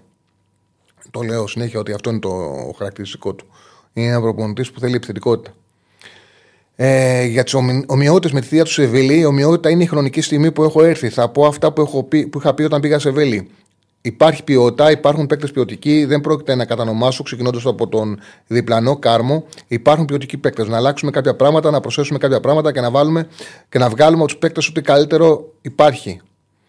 Ε, αν το, αν το σύστημα θα είναι το ίδιο με τον Όφη και το πρόσωπα, το μόνο παιχνίδι που είδα από κοντά είναι με τον Όφη. Έχω δει αρκετά περισσότερα. Δεν θα κρίνω μόνο το μάτσο με τον Όφη. Δεν λείπει η ποιότητα, λείπουν άλλα πράγματα. Η ποιότητα του αντιπάλου αύριο και της Κυριακής θα είναι καλύτερη από του Όφη. Θα πρέπει να κάνουμε πιο πολλά πράγματα. Το παιχνίδι με τον Όφη το κερδίσαμε εύκολα. Βάλαμε γρήγορα τα γκολ. Σε επόμενα δύο μάτσα χρειαστεί περισσότερο δουλειά. Κάτι το παραπάνω. Για το γεγονός ότι κάνει ντεμπούτο με νίκη, δεν το σκέφτομαι καθόλου γιατί δεν το ήξερα. Τώρα το μαθαίνω. Ευχόμαστε να συνεχίσουμε το σερί. Για το αν μίλησε με τον Βαλβέρδε, έχω μιλήσει με τον Ερνέσο μία-δύο φορές πριν έρθω εδώ. Γνωρίζω καλά ότι έχουν ψηλά, τον έχουν ψηλά στον Ολυμπιακό. Οι ομοιότητες σαν παίκτες ε, είναι, βρεθήκαμε μαζί ως παίκτες μια σεζόν. Μετά το τέλος της σεζόν συναντιούμασταν για φαγητό. Για τις υπόλοιπες ομοιότητες το αφήνω σε εσάς. Μακάρι στο τέλος της σεζόν να έχουμε περισσότερες ομοιότητες. Ε, μετά λέει για τα στοιχεία που θα κρίνουν τα δύο παιχνίδια. Αυτά πάνω κάτω από τον ε, Μεντιλί, με τον Μεντιλίμπα για τον νέο προπονητή του Ολυμπιακού για τις πρώτες δηλώσεις που έκανε. Ποιον θεωρείς φαβορή για το φετινό Champions League, με ρωτάει ένας φίλος. Σίγουρα είναι η City. Δεν μπορεί να αποκλείσει. Αν, εντάξει, τώρα η City είναι το φαβορή. Ποτέ δεν μπορεί να αποκλείσει την Real. Αλλά επειδή θα, το πάρει, θα πάρει του χρόνου τον Εμπαπέ, θεωρώ ότι θα το πάρει φέτος η Real. Έτσι πιστεύω εγώ. Πιστεύω είναι μια χαρά με το πρωτάθλημα, θα κάνει μια καλή πορεία. Πιστεύω ότι θα το πάρει Real. Έτσι εκτιμώ. Αν δεν το πάρει η City, πιο πολλές πιθανότητες δίνω στην ε, Bayern. Δηλαδή να γυρίσει την χρονιά μέσα του Champions League. Έχει δυνατότητες ε, η Bayern και το ρόσερ της είναι σπουδαίο. Το ρόσερ της είναι σπουδαίο της Bayern. Φαβορή ασφαλώς είναι η City, ποτέ δεν ξέρεις όσο προχωράει η διοργάνωση, ε, γινόμαστε και πιο σοφοί ότι να περιμένουμε. Έχω σε εκτίμηση τη φετινή Ιντερ, αλλά δεν νομίζω ότι είναι και για να το πάρει. Αλλά πέρσι έφτασε κοντά, την έχω σε εκτίμηση. Έχουμε γραμμές. Ναι, ναι. Πάμε στον κόσμο. Πάμε στον κόσμο. Καλησπέρα. Καλησπέρα, Τσάλι. Καλησπέρα, φίλε μου. Γιώργος από Ηράκλειο. Έλα, φίλε Γιώργο. Τι κάνεις; Τι βλέπεις για τον Όφη, πώς θα βλέπεις τα πράγματα; Αυτό πήρα να σε ρωτήσω και εγώ. Αν έχεις κάποια στοιχεία του ΔΕΛΑ, αν γνωρίζεις δηλαδή πάνω κάτω, αν έχεις κάποια εικόνα πώς παίζει ναι, ο coach. Κοίταξε να Ο Δέλλα είναι ένας προπονητής ο οποίος ε, προσπάθησε να φτιάξει ομάδες όπου επιτυχθούνται με ασφάλεια, που έχουν τον έλεγχο του παιχνιδιού, που κρατάνε την μπάλα, όμως όχι όπως ο Πεμέλ, δηλαδή να κρατάνε την μπάλα και να προσπαθούν και να πιέζουν ψηλά και να πηγαίνουν με πολλές πάσει από χαμηλά. Θέλει να έχει τον έλεγχο, θέλει να έχει πάει σε ένα αργό τέμπο την ανάπτυξή του. Ε, πιστεύω ότι είναι μια καλή περίπτωση για μια μάζα τον Όφη. Επειδή ξέρει το ελληνικό πρωτάθλημα, θεωρώ ότι θα τον βγάλει εύκολα από το και νωρίς από το κίνδυνο. Δεν είναι για να πέσει όφη σε καμιά περίπτωση. Δεν ξέρω τώρα το πού θα φτάσει, αν θα φτιάξει του χρόνου που είναι και το, και το ζητούμενο μια ομάδα για εξάδα. Θεωρώ πάντως ότι μπήκε σε επικίνδυνα νερά με τον ε, Πεπεμέλ, σε δύσκολα, σε επικίνδυνα νερά. Νομίζω τώρα θα φύγει για τη φουρτούνα, θα έχει μια ηρεμία μέχρι το τέλος της σεζόν. Ναι, μαζί με τον κότς ήρθε και ο Μπορμπόκη με τον Μπορουτζίκα. Ναι, ήρθαν άνθρωποι που ξέρουν ε, το ελληνικό ποδόσφαιρο. Νομίζω ότι είναι. Ότι εντάξει, θα πάει στην ασφάλεια τώρα. Αυτό πιστεύω κι εγώ. Απλά επειδή δεν έχω δει πολλά στοιχεία από τον coach, δεν ήξερα και γι' αυτό ήθελα να πάρω να ρωτήσω την άποψή σου πάνω στο κομμάτι αυτό. Καλά έκανες. Βλέπουμε από Δευτέρα με κόσμο. Ελπίζω να βοηθήσει ο κόσμος και να πάει καλύτερα η ομάδα. Χειρότερα δεν μπορεί να πάει, αυτό είναι το καλό. Πίστεψε με την προηγούμενη εβδομάδα, άμα μιλούσαμε, θα σου έλεγα ότι υπάρχουν και χειρότερα. Με μπούσου τι γίνεται, ηρεμήσαν τα πράγματα; Ηρεμήσαν τα πράγματα, ηρεμήσαν, ναι. Ε, είναι σημαντικό. Ε, τουλάχιστον μέχρι το καλοκαίρι πιστεύω ότι τα πράγματα θα είναι ήρεμα. Μα ξέρεις γίνεται. Ο κόσμος έχει, έχει ένα λάτωμα, δεν ξεχνάει εύκολα. Ξεχνάει το τι έχει περάσει η ομάδα του. Θεωρεί εύκολο να τα βάλει τον ιδιοκτήτη που μπορεί να πήρε λάθος απόφαση, να έχει πάρει λαθασμένες αποφάσεις. Αλλά ξεχνάνε το τι μπορεί να συμβεί αν χάσουν αυτό που έχουν. Ε, βοήθησε πάρα πολύ μια τηλεφωνική επικοινωνία που είχαμε με ένα τοπικό σταθμό εδώ πέρα, ο Νίκος Ονόμπιας, mm-hmm. όπου είπε ο άνθρωπος κάποια πράγματα, γιατί ο Νίκος Ονόμπιας είναι μέσα στα, στην ομάδα ουσιαστικά, δεν έχει φύγει ποτέ.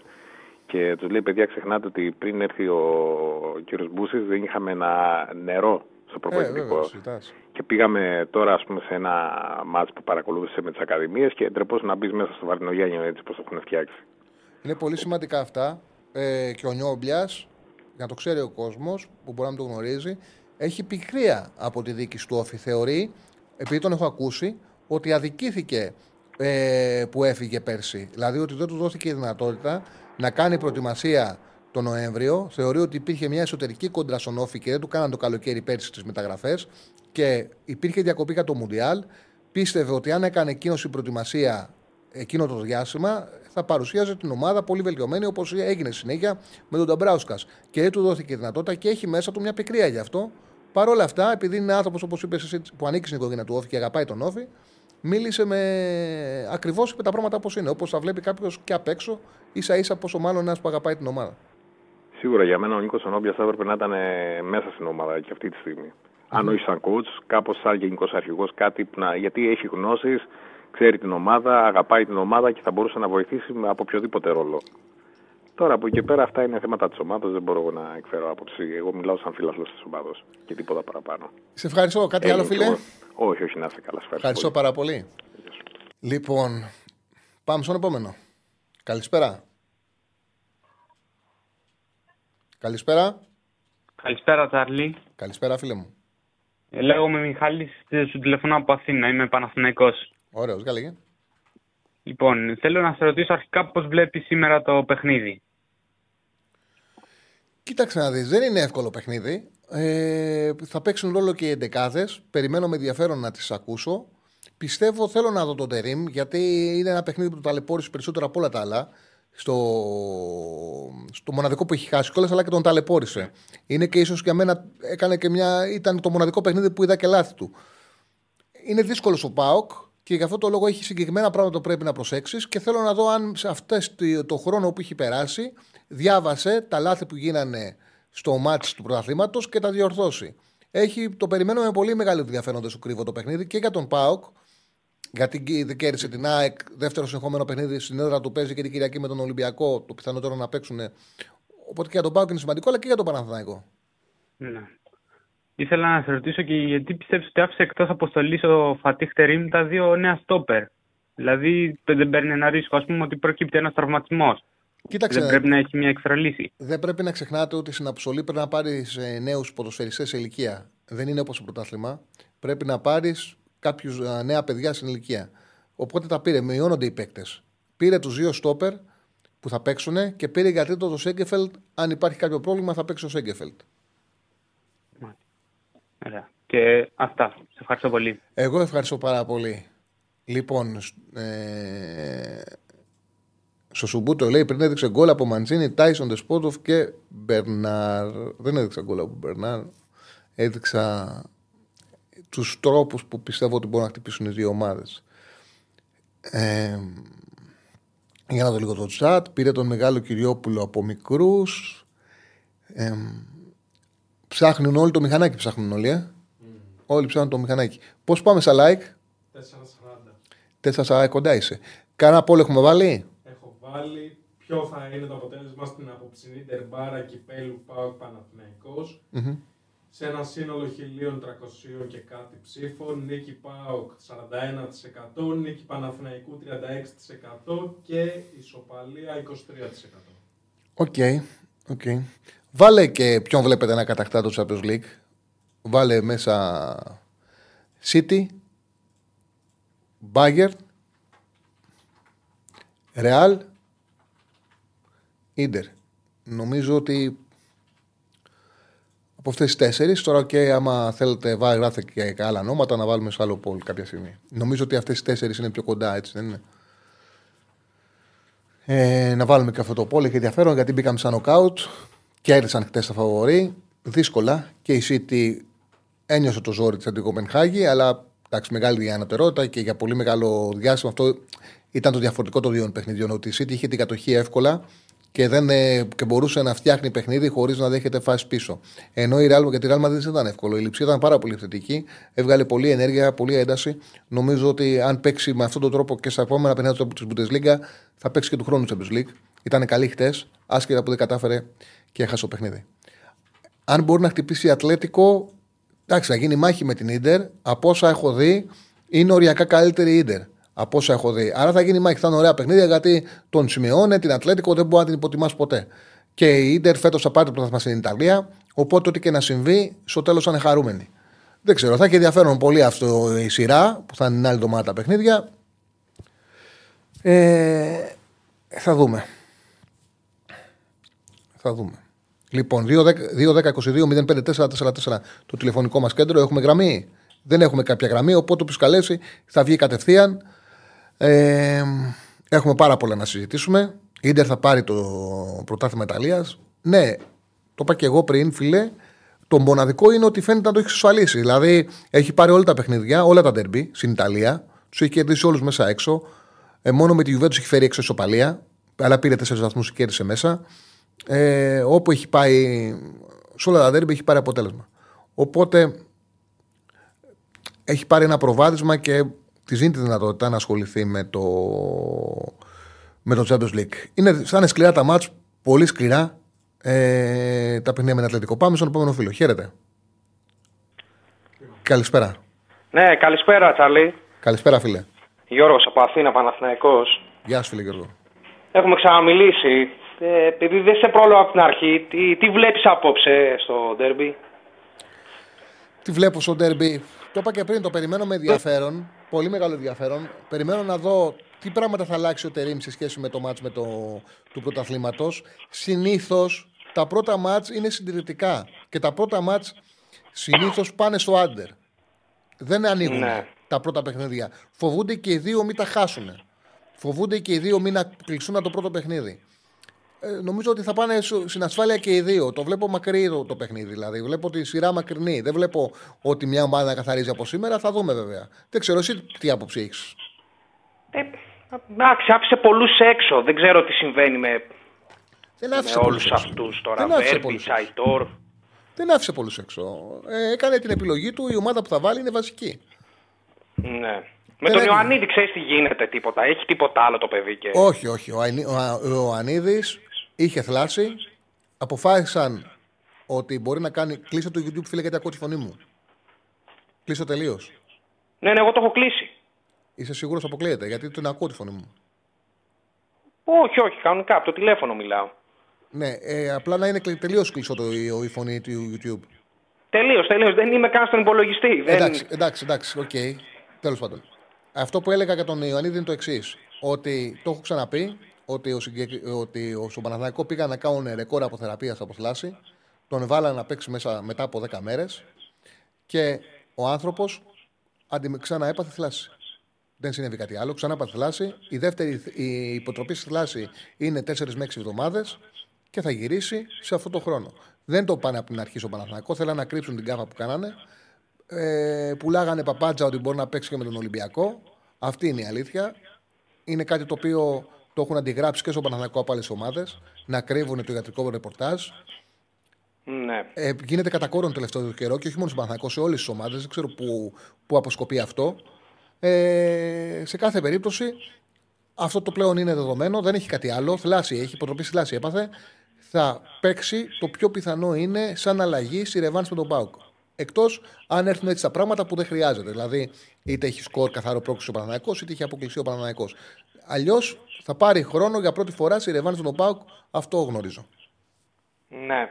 Μακάρι, γιατί δεν τον έχουμε δει καθόλου δίδυμο με τον Μπακασέτα. Μακάρι Ναι, να ναι, ναι. γυρίσει το παιδί γρήγορα. Βέβαια.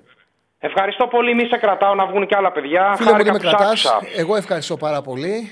Καλό Βγήκε απόγευμα. Το... Να είσαι καλά. Βγήκε το. Ε, η εκπομπή, το You'll Never Put Alone. Με ρώτησε, podcast. όχι, με ρώτησε ο Πέτρος, άκουσε προφανώς την εκπομπή μας δύο μέρες πριν και δεν θυμόταν ποιο είναι το podcast. You'll Never Put, ε, Put Alone για ευρωπαϊκό ποδόσφαιρο. Πολύ ωραίο podcast. Μπείτε να τα ακούσετε. Και το Pick and Pop για όσοι ενδιαφέρονται για μπάσκετ είναι πάρα πολύ ωραίο podcast. Λοιπόν, έχουμε συνέχεια και στο κανάλι μας και στο Spotify έχουμε συνέχεια από- ε, περιεχόμενο για να παρακολουθείτε. Ε, πάμε στον επόμενο. Καλησπέρα. Καλησπέρα. Τσαρλί, Έλα, έλα φίλε μου. Τι κάνεις, ο Μιχάλης είμαι. Έλα Μιχαλάρα, τι κάνεις. Καιρό έχουμε να τα πούμε. Εγώ σε παρακολουθώ, ακούω και παίρνω μόνο όταν κάτι έχω να πω. Να είσαι καλά. Πώς φας; Μια χαρά. Εγώ σε πήρα να μου πεις τη γνώμη σου για αυτό που πάει να γίνει τώρα για την αναβολή. Το- Να σου πω τη γνώμη μου. Δεν έχω γνώμη να σου πω. Γιατί ο Ολυμπιακός θεώρησε ότι τον συμφέρει να κάνει αυτό το αίτημα. Είναι δικαίωμά του. Πιστεύω, το είπα από την αρχή.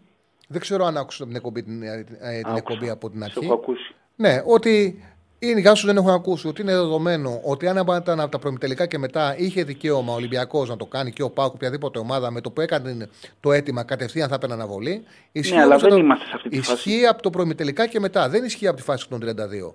Δεν πιστεύω αύριο ότι αυτό το αίτημα θα γίνει δεκτό. Γιατί... Αν γίνει μιλάμε για αλλίωση πρωταθλήματος. Εντάξει, μωρέ, τώρα δεν μπορεί να λέω μεγάλες κουβέντες. Όλα τα μάτια παίζονται. Τι αλλίωση πρωταθλήματος και αυτά. Κάτσε, Πιστεύω. φίλε, περίμενε. Τι Όταν να ο σου πω. Παναθηναϊκός έχει παίξει όλα τα ντέρμπι συνεχόμενα Κοίταξε. και θα, βρει, και θα βρει τον Πάοκ μετά από ντέρμπι με τον Ολυμπιακό στη Ρεβάνς και τώρα ο Πάοκ ίσως να μην χρειαστεί να παίξει ντέρμπι. Δεν είναι αλλίωση. Θα μπορούσε να σου πει κάποιος, να σου παίρνει ο Παναγό και σε κάνει το ίδιο αίτημα. Όμως η αλήθεια είναι ότι δεν μου αρέσει να κάνω αυτή τη συζήτηση για τον εξής λόγο.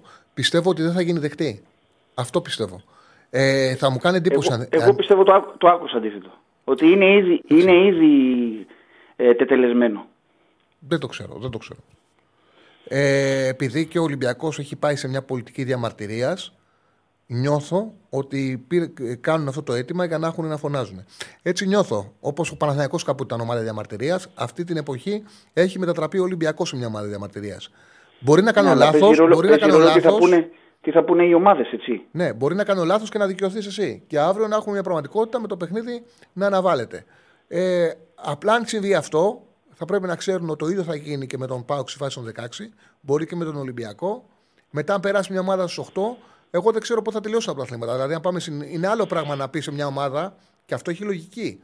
Γιατί αυτός ο νόμος βγήκε με λογική. Αν παίξει μια ομάδα προημιτελικά Ευρωπαϊκού κυπέλου, ασφαλώς πρέπει να τη διευκολύνεις και ας πάει και το πρωτάθλημα 15 Ιουλίου. Δεν έχουμε κάθε χρόνο το δικαίωμα τη δυνατότητα να διεκδικούμε τίτλους. Αλλά τώρα στους 32, εμένα μου ακούγεται ακραίο. Μου ακούγεται ακραίο. Τώρα από και Σταύρη, πέρα να, δεν σου παίρνω εγώ θυμίσω, αποφάσεις. να σου θυμίσω ότι ο Παναθηναϊκός έπαιζε με τελικά με την Πόρτο και πήγε και έπαιξε στα Γιάννενα. Ε, μεγάλο λάθος που είχε γίνει τότε. Πάρα πολύ μεγάλο λάθος. Και γι' αυτό το λόγο θεωρώ ότι αυτή η απόφαση που έχει πάρθει, ότι από τα προμητελικά και μετά να έχει δικαίωμα μια ομάδα να ζήσει αναβολή και να την παίρνει, είναι η σωστή κατεύθυνση. Κοίτα, όπως πέρσι για μένα έγινε η αλλίωση με το να, παιχτεί ο Παναθηναϊκ- με το να παίξει ο Παναθηναϊκός ε, αυτό το μάτς με τον Ολυμπιακό με τη μισή και παραπάνω ομάδα με COVID. Δεν υπάρχει αυτό που λες, γιατί το δέχτηκε ο προπονητής και είχε παίξει και η ΑΕΚ μια εβδομάδα πριν με κόβε τη μισή και παραπάνω η ομάδα. Ναι, με, απο, ε, με απόκρυψη όμως το είχε κάνει η ΑΕΚ. Ναι, οκ, Χωρίς- αλλά ήταν η ίδια πραγματικότητα. Και σου λέω και ότι ο Αλαφούζος όταν μίλησε με τον Γιοβάνοβιτς και του είπε τι Για κάνω, μένα ο Αλαφούζος του είπε ο Γιοβάνοβιτς θα βαρύνεται με αυτή την απόφαση. Δηλαδή, αν, αν αναβληθεί αυτό το παιχνίδι την Κυριακή, ο Αλαφούζος βαρέ, βαραίνεται με, πολύ με αυτή την απόφαση. Αν αναβληθεί το παιχνίδι, δεν βαραίνεται γιατί είναι θέμα πλειοψηφίας. Δεν μπορεί να κάνει τίποτα ο Αλαφούζος. Ο Αλαφούζος ο Αλαφούζος θα ψηφίσει, φαντάζομαι ο Παναγό θα ψηφίσει ή όχι. Σίγουρα θα ψηφίσει όχι. Από εκεί Και και η πέρα, αν η ΑΕΚ θα πλειοψηφία, ψηφίσει, αν η πλειοψηφία συμφωνήσει, τι να πει ο Αλαφούζος. Δεν ξέρω. Ε, δεν νομίζω ότι θα συμβεί πρέπει να σου πω την προασπίσει αλήθεια. τα, τα συμφέροντα της ομάδας. Δεν ξέρω τι πρέπει να κάνει. Ναι, να πει να τους ζητεί. θέμα πλειοψηφίας είναι. θέμα πλειοψηφίας είναι. Λοιπόν, ε, τώρα για τα μάτς ε, του Champions League, εγώ θα παίξω γκολ γκολ. Την, την Bayern νομίζω ότι ένα γκολ από τον Immobile μπορεί να το, φ- να το φάει η Bayern έτσι όπως είναι αμυντικά. Και άσο και σε, με μικρό σκορ την, την Παρί. Δηλαδή, το Να το βλέπω κάνεις κανένα δύο. under 3,5, under 2,5. Ναι, κάνα Under 2-0. 3,5 είναι ωραίο. Εκεί Το το under βλέπω. 3,5 σου δίνει και το 2-1, είναι ωραίο. Ναι. Εγώ θα πάω με τις δύο νίκες. Πιστεύω θα περάσει και η Παρί και η Μπάγερν. Θα πάω με τις δύο νίκες, θα σου πω την αλήθεια. Αλλά οκ, ο καθένας ό,τι βλέπει. Και, και, ένα, και ένα που το βλέπω από σήμερα, από το, για το Σαββάτο που παίζει ο Παναθηναϊκός με τη Λαμία. Δεν νομίζω ότι είναι λίγο. Αν και ξέρεις ότι είμαι Παναθηναϊκός φυσικά. Δεν το βρίσκεις όμως λίγο υπερβολικό το γκολ γκολ να δίνει 2,40. Ναι, τώρα με πας μακριά, μπορεί να. Άμα το βλέπεις, έχει πιθανότητες. Έχει πιθανότητες. Τι να σου πω. Πιστεύω ότι ο Παναγιώ θα, κερδί- θα κερδίσει το Σάββατο και έχω την αίσθηση, όπως εγώ- καταλαβαίνω εγώ το πιστεύω Τερήμ. θα κερδίσει. Όπως έχω το, τε- καταλαβαίνω το Τερήμ, ότι θα βάλει και καλή ομάδα. Γιατί θα θέλει ο, στο πρώτο παιχνίδι ο κόσμος να δει καλή εικόνα με αυτόν τον προπονητή. Έτσι πιστεύω. Μπορεί να κάνω λάθος. Ε, γιατί είναι και, και ανάμεσα στα μάτια των Πάουκ. Θα δούμε, θα δούμε. Απλά επειδή είναι μια καλά, καλή επιθετική ομάδα η Λαμία. Ναι, ναι, έχει κάνει λογική ευκαιρίες. αυτό που λες. Ναι, ναι, ναι, ισχύει. Λοιπόν, σε ευχαριστώ, χάρηκα που σ' άκουσα. Θα Και τα εγώ, πούμε. Μιχαλαρά, και εγώ σε ευχαριστώ πάρα πολύ. Ε, πάμε στον επόμενο. Πώς πάμε στα like, έχουμε κόσμο, δεν μπορούμε να τα διάσουμε τα 600. Έλα, ε, μένουν 87 like ακόμα για να πει την ιστοριούλα του Στέφανος να φύγει ευχαριστημένος να κάνει τη γιορτή του. Δεν την κάνει τη γιορτή του. Ε, Σήμερα την κάνει την άλλη Τρίτη. Εγώ μπορώ να καταλάβω πώς δεν την πήγε στη γιορτή για Παρασκευή Σάββατο και την πήγε στην άλλη Τρίτη. Αυτό δεν, δεν μπορώ να το καταλάβω αυτό, να σου πω την αλήθεια. Είμαι πειστικός. Είσαι πειστικός. Στην παπάντζα. Οκ. Πάμε στον επόμενο. Γεια σου, Τσάρλι. Έλα, Κώστα μου, τι κάνεις; Καλησπέρα, πολύ καλά, εσύ. Μια χαρά. Θα τα πιάσουμε τα like, θα, θα την μπει την παπάντζα ο Στέφανος. Εννοώ Ε, την τρομερή θα την πει. συμβουλή του. Ναι. Ε, Τι θέλω να σου πω, θα πας γήπεδο σήμερα; Ε, όχι. Δεν θα πας εκεί. όχι, όχι, όχι. Γενικά το ψιλοαποφεύγω πλέον το γήπεδο. Οκ. Γι- Για διαφορετικούς λόγους. Είναι, είναι λίγο μπελάς να πηγαίνω στο γήπεδο. Ναι. Ναι, το δέχομαι. Γι' οκ. αυτό. Ε, Εγώ πολλές α, φορές, εγώ δεν πάω τόσο συχνά στο γήπεδο γιατί, για παράδειγμα, θα πρέπει να είναι μεμονωμένο ένα μάτς για να πω ότι θα πάω, γιατί χάνω πολλά άλλα που θέλω να δω. Δηλαδή, για να πας σε ένα, σε ένα παιχνίδι, χάνεις όλα τα ευρωπαϊκά, όλα τα πριν, όλα τα μετά. Και μετά θα πρέπει να αφιερώσω το επόμενο πρωί που θα πρέπει να γράψω πάρα πολύ χρόνο για να έχω και εικόνα από τα- αυτά που έχασα. Οπότε πρέπει να είναι ένα μάτς μεμονωμένο, δηλαδή να, εκείνη την ώρα να μην έχει κάτι άλλο για να πω ναι, πάω να το δω. Ε, Ε, ο Λάου, εσύ έχεις άλλους λόγους. Εντάξει, ναι, όχι, εμένα είναι κυρίως Ναι, προβαση... δεν- προ- προβασιμότητας. Είναι λίγο πιο δύσκολο. Οκ. Προσβασιμότητας. Okay. Τέλος πάντων, ε, ο ΠΑΟΚ ε, αυτή τη φορά είχε λίγο πιο κλειστά τα χαρτιά του για αυτό το ματς. Κάτι το οποίο μου φάνηκε περίεργο και λογικά έχει να κάνει με, το, με την αβεβαιότητα του αν μπορεί να παίξει ο Κωνσταντέλιας ή όχι. Γιατί είχε ίωση. Ναι, ναι. Δεν έχει κάποιο τραυματισμό, απλά ήταν άρρωστος. Ναι, αλλά άμα έχεις πολλές πολλές μέρες άρρωστος, εξουδενώνει ο οργανισμός σου. Χάνεις την ενέργειά σου, που είναι σημαντικό. Δεν μπορεί να βγάλεις 90 λεπτό. Ναι, αυτό. Ε, οπότε υπάρχει περίπτωση πάλι να μπει σε μουρτ βασικό και αλλαγή ο Κωνσταντέλιας. Ρε Κώστα, πριν αρχίσει ο Κωνσταντέλια, επειδή λένε ότι έχεις παντόφλα, είσαι ερωτευμένος, είσαι σε σχέση, είσαι μόνος σου, τι συμβαίνει; Όχι, ελεύθερος είμαι, παιδιά. Α, ελεύθερος. Οπότε δεν υπάρχει έχεις παντόφλα από τη γυναίκα, σε παρεξηγήσανε. Συνέχισε. Δεν, ε, αυτή τη στιγμή δεν υπάρχει παντόφλα. Έχει υπάρξει στο παρελθόν για γήπεδο παντόφλα όμως. Μην πω ψέματα. Γι' αυτά δεν πρέπει να τρώει ένας άντρας παντόφλα, πάντως να το ξέρετε. Αυτά είναι εγώ πάντα όταν ήταν με μια γυναίκα και, και έμπαινε στο αμάξι μου για να, και την είχα για σχέση, δηλαδή την έβλεπα, ρε παιδί μου άρεσε και έβλεπα θα κάνουμε σεξ σχέση, ε, πάντα έβαζα ένα σπορ. Τότε δεν υπήρχαν, δηλαδή τώρα σου λέω μικρή ηλικία. Πάντα έβαζα, αθλητικά, τότε, πάντα έβαζα αθλητικά. Ώστε να την προετοιμάσω τι έχει να περάσει. Γιατί εγώ άκουγα σε όλο, πάντα στο αμάξι άκουγα ραδιόφωνο αθλητικό. Οπότε τη έβαζα αθλητικό ραδιόφωνο ώστε να καταλάβει τι έχει να αντιμετωπίσει. Να μπει στο πνεύμα. Ναι, να μπει στο πνεύμα. Ήταν, αυτό ήταν κανόνας μου. Άμα την έβλεπα για σχέση, έτσι. Αν έβλεπα ότι πάμε να κάνουμε Πάει καριέρα. Πάμε να κάνουμε καριέρα. δεν πηγαίναμε, δεν πηγαίναμε για, για ένα παιχνίδι, πηγαίναμε για σεζόν. Δεκτών, δεκτών. Πολύ σωστή προετοιμασία. Ναι, κάτι το οποίο ρε παιδί μου είναι το οποίο το θες πολύ, δεν μπορεί να σου περιορίσει ο άλλος. Είναι γουσάρι να μπει στον πάγκο. Γουσάρι θα πας τέτοιο. Αυτό είναι δικό σου. Πρέπει να το σεβαστεί η σύντροφος. Ε, καμιά φορά όμως. Ε, γιατί και η γκρίνια είναι. Άμα το έχεις μετά να το ακούς μια εβδομάδα μέσα στα αυτή σου να λέει, να λέει, να λέει, να λέει, λες. Ε, αν είναι το ένα ματς είναι. Υπάρχει και αυτό. Ναι, ναι. Άμα είναι να, να λέει, να λέει, να λέει, παρά να την άσε, ναι. άσε να πει να λέει στι φίλες. Τώρα, όσον αφορά την ε, φαινομενική αναβολή, που ε, φεν- εγώ όταν το είδα, μου φάνηκε περίεργο, λέω δεν θα το δεχθεί ο ΠΑΟΚ, δεν θα, θα πει όχι. Γιατί πίστευα ότι δεν το βολεύει για το καλεντάρι του.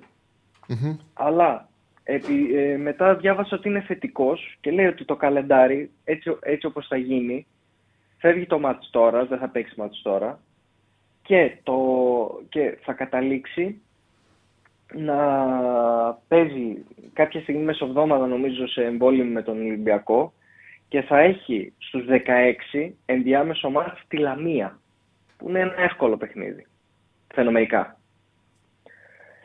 Και από εκεί κατάλαβα ρε παιδάκι μου ότι ας πούμε δεν τον χαλάει τον Μπακ. Έτσι, εκεί κατάλαβα ότι το Και αν, και, αν καλεντάρι το περάσει, βάλαν κάτω. και αν περάσει και πάει στις 8, τι θα γίνει. Δεν θα, δηλαδή, τι να σου πω, δεν ξέρω. Εν τω μεταξύ Ε, δεν υπολογίζουν το εξής. Ότι ο Ολυμπιακός θα είναι πιο κουρασμένος. Γιατί ο Ολυμπιακός παίζει Πέμπτη. Και θα είναι πιο κουρασμένος για την Κυριακή. Και έχει καινούριο προπονητή. Δεν ξέρεις πόσα είναι. Δηλαδή, εγώ θεωρώ το Πάουκ Ολυμπιακός η Κυριακή. Δύσκολο να μην το πάρει ο Πάουκ. Έτσι πιστεύω. Έτσι όπως πάνε οι ομάδες. Συμφωνώ Σε με τρεις αυτό, ομάδες ναι. ένα μήνα δεν ξέρεις πώς θα είναι οι καταστάσεις. Δηλαδή θα βάλει ένα ρίσκο στον εαυτό του ο Πάουκ, μεγάλο κατά την άποψή μου να το δεχτεί. Από εκεί και πέρα βέβαια, αυτοί θα, θα τα βάλουν κάτω, θα δούνε πόσες ομάδες επηρεάζουν. Θα δουν. Ε, Καταρχάς, θα δούμε αν θα το δεχθεί είναι έτσι κι αλλιώς αν θα το δεχθεί και η ίδια η Λίγκα. Που πιστεύω δεν θα το δεχθεί. Θα πούνε όχι, μάγκες, θα παίξετε μπάλα. Ε, ψηφοφορία θα Εγώ γίνει. αυτό πιστεύω. Νομίζω θα ψηφίσουν. ε, Δεν είναι. Και άμα υπάρχει, όπου υπάρχει πλειοψηφία.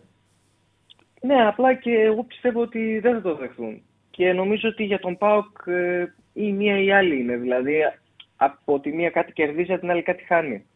Οπότε, δεν ξέρω. Θα φανεί. Ε, με ένα διάφορο μου είναι έτσι κι αλλιώς. Τώρα για το σημερινό, πιστεύω πάρα πολύ ένα σημείο γκολ Σπότοφ. Δεν ξέρω γιατί, αλλά μου έχει κολλήσει από το πρωί. Πιστεύω ότι. Το διαβάζω το chat, παιδιά, ξέρω τι λέτε. Δεν είναι. Το διαβάζω το chat. Κάτι μου έφυγε από ό,τι κατάλαβα και γλεντάτε. Συνέχισε. Ε, αυτό, αυτό δηλαδή, αυτό για κάποιο λόγο πιστεύω πολύ το, το Ντεσπότοβ. Θέλω να δω πώς θα είναι ο Μιχαηλίδης δίπλα στον Κεντζιόρα. Γιατί ο Μιχαηλίδης, γιατί μάλλον αυτό φαίνεται το δίδυμο, ο Μιχαηλίδης και Τζιόρα.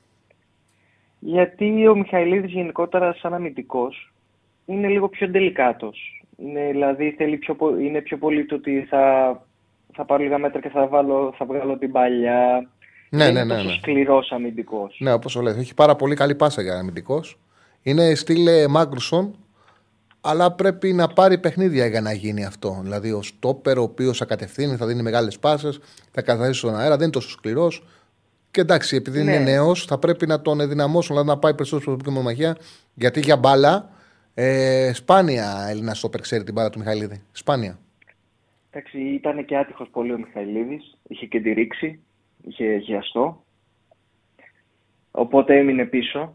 Και μάλιστα τότε ήταν και να είχε έρθει και μια πρόταση για τον Μιχαηλίδη λίγο πριν πάσει το χιαστό. Νομίζω 5 εκατομμύρια από Bundesliga. Δηλαδή έδειχνε, είχε δείξει ήδη τρομερά στοιχεία. Έμεινε πολύ πίσω από το χιαστό. Θα πούμε ένα Τσάρλι. Τώρα εντάξει, θα δούμε το ματσάκι. Ε, πιστεύω αυτό. Δηλαδή, αν δίνω ένα σημείο είναι gold spot, δεν ξέρω γιατί το πιστεύω πάρα πολύ. Και θα ήθελα πάρα πολύ να πάρει μια ευκαιρία σε derby ο Τζίμα. Αν και λογικά ο Μπράντον θα ξεκινήσει. Θα ήθελα πολύ να το δω το Τζίμα στο πιο υψηλό επίπεδο. Γιατί στα μικρότερα μάτς που έχει παίξει, έχει δείξει ότι όχι απλά το έχει, μπορεί να γίνει πάρα πολύ καλός, ε, τεράστιος ποδοσφαιριστής. Για τα ελληνικά δεδομένα τεράστιος. Ε, Όχι δεν τα είναι ευρωπαϊκά εύκολος σε αυτά ο απαραίτητα. Λουτσέσκου. Δεν είναι εύκολος σε αυτά ο Λουτσέσκου. Καταλαβαίνω τι λες. Ναι, απλά- Το έχουμε πει πολλές φορές.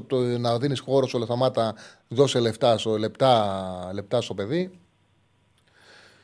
Τι να σου πω. Θα ήθελα, θα ήθελα να τον δω σε ντέρμπι. Γιατί δεν τον έχω δει σε ντέρμπι. Θα ήθελα να τον δω να τον μαρκάρουν καλοί παίκτες. Να δω πώς θα αντιδράσει εκεί. Δηλαδή θα ήθελα να τον δω τι θα κάνει με τον, με τον Βίντα. Που λογικά ο Βίντας θα κέρδιζε τις περισσότερες μονομαχίες γιατί και είναι τρομερός στόπερ, αλλά έχει και εμπειρία. Ο Τζιμα δεν έχει εμπειρία. Αλλά εμπειρία θα αποκτήσεις όταν θα παίξεις με τον Βίντα σαν φόρ. Πώς θα κινείσαι, ποιες μονομαχίες θα πάρεις, πώς θα τις πάρεις, τι θα κάνεις. Όχι με το στόπερ του. Κώστα μου, έχεις ξέρω απόλυτο εγώ, της δίκιο. Φυσιά. Έχεις απόλυτο δίκιο. Σε ευχαριστώ πάρα πολύ, ρε φίλε. Ευχαριστώ πάρα πολύ. Να είστε καλά, κάντε όλοι like, να πείτε την ιστοριούλα ο Νομίζω ότι Στέφανος. τελείωσε, ότι την έκλεισες. Δεν Γεια είναι. σου, Πεχτάρε Στέφανε. Γεια σου Μαγκακώστα. Έκλεισες, δεν έκλεισες. Τα φτάσαμε. Θα την πεις τώρα ή θες να κλείσουμε την εκπομπή με την ιστορία Ε, σου; στο κλείσιμο. Στο κλείσιμο της εκπομπής. Ε, λοιπόν, πάμε στον επόμενο. Χαίρετε. Καλησπέρα. Καλησπέρα. Ναι, καλησπέρα, Τσάρλι. Καλησπέρα, φίλε. Είμαι ο Αντρέας από Επίδαυρο, Καλησπέρα, Αντρέα. Παναθηναϊκός. Μμμ. Να ζητήσω προκαταβολικά συγγνώμη επειδή είμαι από το κινητό, δεν είμαι, δεν είμαι σε λάπτοπ. Αν πω κάτι που έχει υποθεί προηγουμένως. Δεν πειράζει. Πάμε, πάμε, πάμε. Κανένα πρόβλημα. Ε, ήθελα λίγο να μιλήσουμε για το απόψινό παιχνίδι με τον Μπάουκ. Ε, θεωρώ πως ο, ο Τερίμ θα, θα κατεβάσει την ομάδα, μάλλον την άμυνα πιο χαμηλά, δεν θα παίξει τόσο ψηλά, για να μπορέσει να μπλοκάρει τις, ε, τις επιθετικές μεταβάσεις του, του ΠΑΟΚ. Ε, ποια είναι η γνώμη σου; Είναι το πιο σημαντικό από όλα αυτό που λες και αυτό που ταλαιπώρησε τον ε, Παναθηναϊκό Σιτούμπα. Δηλαδή η γρήγορη επιθετική μετάβαση που είχε ο Πάοκ, το πώς ξεδιπλώνεται ο Πάοκ όταν κλέβει την μπάλα στο μεσαίο μπλοκ, αυτό είναι το παιχνίδι του. Το ότι δεν σου δίνει δυνατότητα ο Πάοκ να κάνεις λάθη στην κυκλοφορία της μπάλας όπως είχε κάνει στο παιχνίδι του πρωταθλήματος. Ε, είναι πράγματα τα οποία περιμένουμε να δούμε και όπως επίσης δεν σου δίνει τη δυνατότητα στον αριστερό μπακ να έχει μια χαλαρή επιθετική λογική και όταν, ακόμα όταν έχεις την μπάλα εσύ να είναι πάνω από τον ε, Ντεσπόντοφ. Θα πρέπει να υπάρχει πάντα έλεγχος του Ντεσπόντοφ γιατί ξέρουν πώς να τον αξιοποιούν μετά από κάθε κερδισμένη μπάλα να τον ευγάζουν ελεύθερο στο χώρο. Είναι μόνιμος μπελάς αυτός, πραγματικά. Ε, και είναι και πολύ δύσκολο στο να, να τους πάσεις όταν χάσεις την μπάλα, να κάνεις επανάκτηση της μπάλας. Παρατήρησα στο τελευταίο παιχνίδι. Μμμ. Δηλαδή στο, από το κέντρο και μπροστά δύσκολα χάνουν την μπάλα. Δηλαδή σαν να παίζουν PlayStation. Ναι, έχουν φτιάξει Όπως το, πολύ. Το γκολ που δεχτήκαμε το, το δεύτερο. Πηγαίνουν από εκείνη την πλευρά, από την αριστερή και φτιάχνουν συνεργασίες με, τεσ- με τρει-τέσσερι παίκτες και αξιοποιούν την απέναντι πλευρά. Είναι κάτι το οποίο το λέω συνεχώς. Άρχισε στο μάτσο με τον Ολυμπιακό σου Καρεσκάκη και είναι κάτι το οποίο επαναλαμβάνεται. Ναι, σωστά. Ε, Εντάξει, βέβαια σήμερα πιστεύω επειδή θα παίξει ο Χουάνκαρ, θα είμαστε λίγο πιο στιβαροί σε εισαγωγικά πίσω, γιατί ο Μλαντένοβιτς, όπως και να το κάνεις, αμυντικά είναι λίγο ευάλωτος. Θεωρώ. Τώρα θα, θα δούμε. Ε, αυτά. Νομίζω θα παίξει και εγώ, νομίζω θα παίξει ο Χουανκάρ. Και Ε, εγώ και δεν, εγώ είναι, αυτό δεν είναι για να αντιμετωπίζει καλού, καλά εξτρέμ ε, ο Μλαντένοβιτς. Ο Μλαντένοβιτς είναι ένα μπακ ο οποίος είναι πολύ καλός επιθετικά και όταν χρειάζεται να ανοίξεις άμυνες, όταν χρειάζεται να στοχεύσεις στην αντίπαλη περιοχή, ε, ο Μλαντένοβιτ μπορεί να σε βοηθήσει. Είναι καλή μεταγραφή για συγκεκριμένα πράγματα. Δηλαδή δεν είναι κακή Ακριβώς, μεταγραφή. ακριβώς αυτό. Έχεις να πάρεις τον Άντων Μλαντένοβιτ. Δεν είναι όμως για να παίξει ένα καλό εξτρέμ. Εκεί έχεις πρόβλημα. Σε ευχαριστώ Σωστά, πάρα σωστά. πολύ. Να είστε Να σε- καλά και εγώ σε ευχαριστώ. Καλή συνέχεια. Να είσαι καλά, φίλε. Περνάνε Αγίου Βαλεντίνο με τον Τζάρλι. Αρκετό για τον κύριο Στέφανο αυτό. Α, λέει η Μάγδα το γράψε. Γεια σου Μάγδα. Γεια σου Μάγδα, χαιρετίσματα. Χρόνια πολλά, τα είπα και πριν, δεν ξέρω αν ήσουν μέσα. Και στον αγαπημένο σου είπα τα χρόνια πολλά. Λοιπόν, καλά να περάσετε την άλλη Τρίτη. Πού θα το γιορτάσετε. λοιπόν, έχουμε γραμμές; Πάμε στο φίλο. Χαίρετε. Καλησπέρα. Ε, καλησπέρα, Τσάρλι. Καλησπέρα. Καλησπέρα, φίλε μου. Ακούγομαι; Καθαρά. Καλησπέρα, Τσάρλι. Νίκος, λέγομαι. Ολυμπιακός είμαι. Ήθελα να πω για αυτό το αίτημα αναβολής που κατέθεσε ο Ολυμπιακός. Επειδή το είχα ξαναδιαβάσει. Στο συγκεκριμένο, όταν μια ομάδα κάνει κάποιο αίτημα, αυτό περνάει μετά από τη Λίγκα και θα πρέπει να ψηφίσουν 10 ομάδες υπέρ για να περάσει αυτό το αίτημα. Εγώ πιστεύω ότι και ο ΠΑΟΚ το συμφέρει να γίνει αυτή η αναβολή. Τον Ολυμπιακό δεν το συζητάμε, έκανε και την πρόταση. Γιατί έχει τώρα τέσσερα ντέρμπι στη σειρά και αν αποφύγει ένα ντέρμπι θεωρώ ότι είναι στα υπέρ του. Γιατί με ένα κακό αποτέλεσμα την Κυριακή μπορεί να του κάνει και κακό στην ψυχολογία και για το κύπελο μετά. Να σου που είναι κάνω ένας μια θεσμός. ερώτηση όμως. Να σου κάνω μια Ναι. ερώτηση. Καταλαβαίνω αυτό που λες. Ο Ολυμπιακός παίζει Πέμπτη. Ο Ολυμπιακός άλλαξε προπονητή. Θεωρείς ότι τη Κυριακή, δύο ερωτήσεις. Η πρώτη είναι αυτή. Αν θεωρείς ότι τη Κυριακή, αν θα παίξει ο Πάκου με τον, με τον Ολυμπιακό, θα έχει λιγότερε πιθανότητες να τον κερδίσει από τι σε τρεις εβδομάδες ένα μήνα. Εγώ θεωρώ ότι είναι καλή περίοδο την Κυριακή να παίξει ο Πάκου με τον Ολυμπιακό. Πρώτο αυτό. Δεύτερον, ότι ο Πάουκ πάει στους conference με σκοπό να προχωρήσει. Δηλαδή, ο στόχος στους 16 είναι να πάρει πρόκληση να πάει στους 8. Θα έχει μια κλήρωση με δεύτερο ε, λογικά από το conference που μπορεί να, ε, να τον ε, βοηθήσει να, προ- με νικητή από τα παιχνίδια που θα γίνουν τώρα, που μπορεί να τον βοηθήσει να προχωρήσει. Ε, αν προχωρήσει, το, προ- ε, το πρόγραμμα θα δυσκολεύσει πάρα πολύ. Θα βάλει συνέχεια παιχνίδια που θα τα χρωστάει. Δεν είναι απλό. Δηλαδή, εγώ νομίζω, μπορώ να κάνω λάθος, ότι καλύτερο για τον Πάκο να ξεμπερδέψει την Κυριακή με τον Ολυμπιακό, να ξέρει που βρίσκεται, παρά να χρωστάει παιχνίδια και να υπάρχει και ο κίνδυνος αυτό να συνεχιστεί αν περάσει στον επόμενο γύρο. Αυτό νιώθω εγώ. Αν ξέρει ο Πάκο του 16 αποκλειστεί, ίσως τότε να τον βοηθάει να, να το αφήσει το παιχνίδι. Αν όμως πηγαίνεις ο κόφερ με σκοπό να περάσει και να προχωρήσει, για ποιο λόγο να βάζει παιχνίδια πίσω του; Και να τα βρει όλα μετά. Ίσως κρίνει και αυτός τώρα ότι με τα πανωτά ντέρμπι έχει και αυτός μια πιθανή κόπωση και σου λέει μετά μπορεί να είναι και τα άλλα τα παιχνίδια, αλλά μπορεί να έχει μια πιο μεγάλη ροή. Ναι, οκ, δεν ξέρω, δεν ξέρω με τι είχε αποφασίσει ο ΠΑΟΚ. Είναι η αλήθεια. Εγώ είναι. πιστεύω ότι θα εξαρτηθεί, μπορεί να εξαρτηθεί επειδή η ψηφοφορία νομίζω είναι αύριο, μπορεί να εξαρτηθεί πολύ και από το σημερινό αποτέλεσμα. Δηλαδή, αν έχει ένα καθαρό σκορ σήμερα με τον Παναθηναϊκό, μπορεί και να, να, να ψηφίσει να μην γίνει αναβολή. Ναι, αν και το πιο πιθανό για μένα είναι να πάει στη ρεβάνς η πρόκριση. Δηλαδή θα μου κάνει εντύπωση είτε πολύ να κερδίσει. δύσκολο ναι, να είναι πάνω από δύο γκολ. Ναι, θα μου κάνει εντύπωση με, την, ε, με τους μετρησμούς που υπάρχουν. Ναι, α- αυτό που λες όμως είναι πιθανό. Είναι σωστό αυτό που λες. Είναι σωστό. Αλλά αν ο Πάουκ ψηφίσει υπέρ, μετά θα εξαρτηθεί από την ΑΕΚ, θεωρώ. Γιατί μετά για να, βρουν, για να βρεθούν 10 ομάδες, με τη λογική ότι η ΑΕΚ και ο Παναθηναϊκός λογικά θα ψηφίσουν κατά. Αν βάλουμε και ομάδες που πρόσκυνται και στη διοίκηση της ΑΕΚ, δηλαδή πιο κοντά στην ΑΕΚ που είναι η Λαμία, η Κεφισιά και ο Άρης, δεν βγαίνουν μετά οι ομάδες. Δηλαδή βγαίνουν 8-9.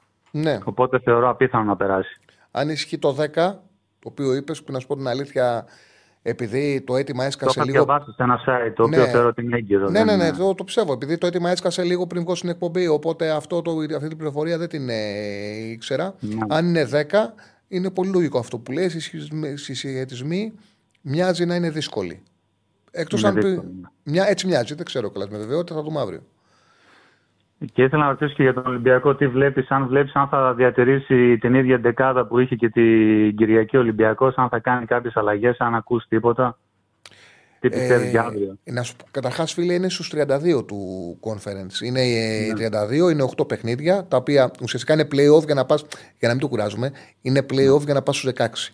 Τα παιχνίδια που Ναι. γίνονται τώρα. Δηλαδή, οι, οι, οι δεύτερες από το conference με τις ομάδες οι οποίες είναι ε, οι τρίτες από το Europa παίζουν playoff για να πάνε στους 16. Λοιπόν, για, κάτι με ρώτησε, φίλε μου, για πέσω μου.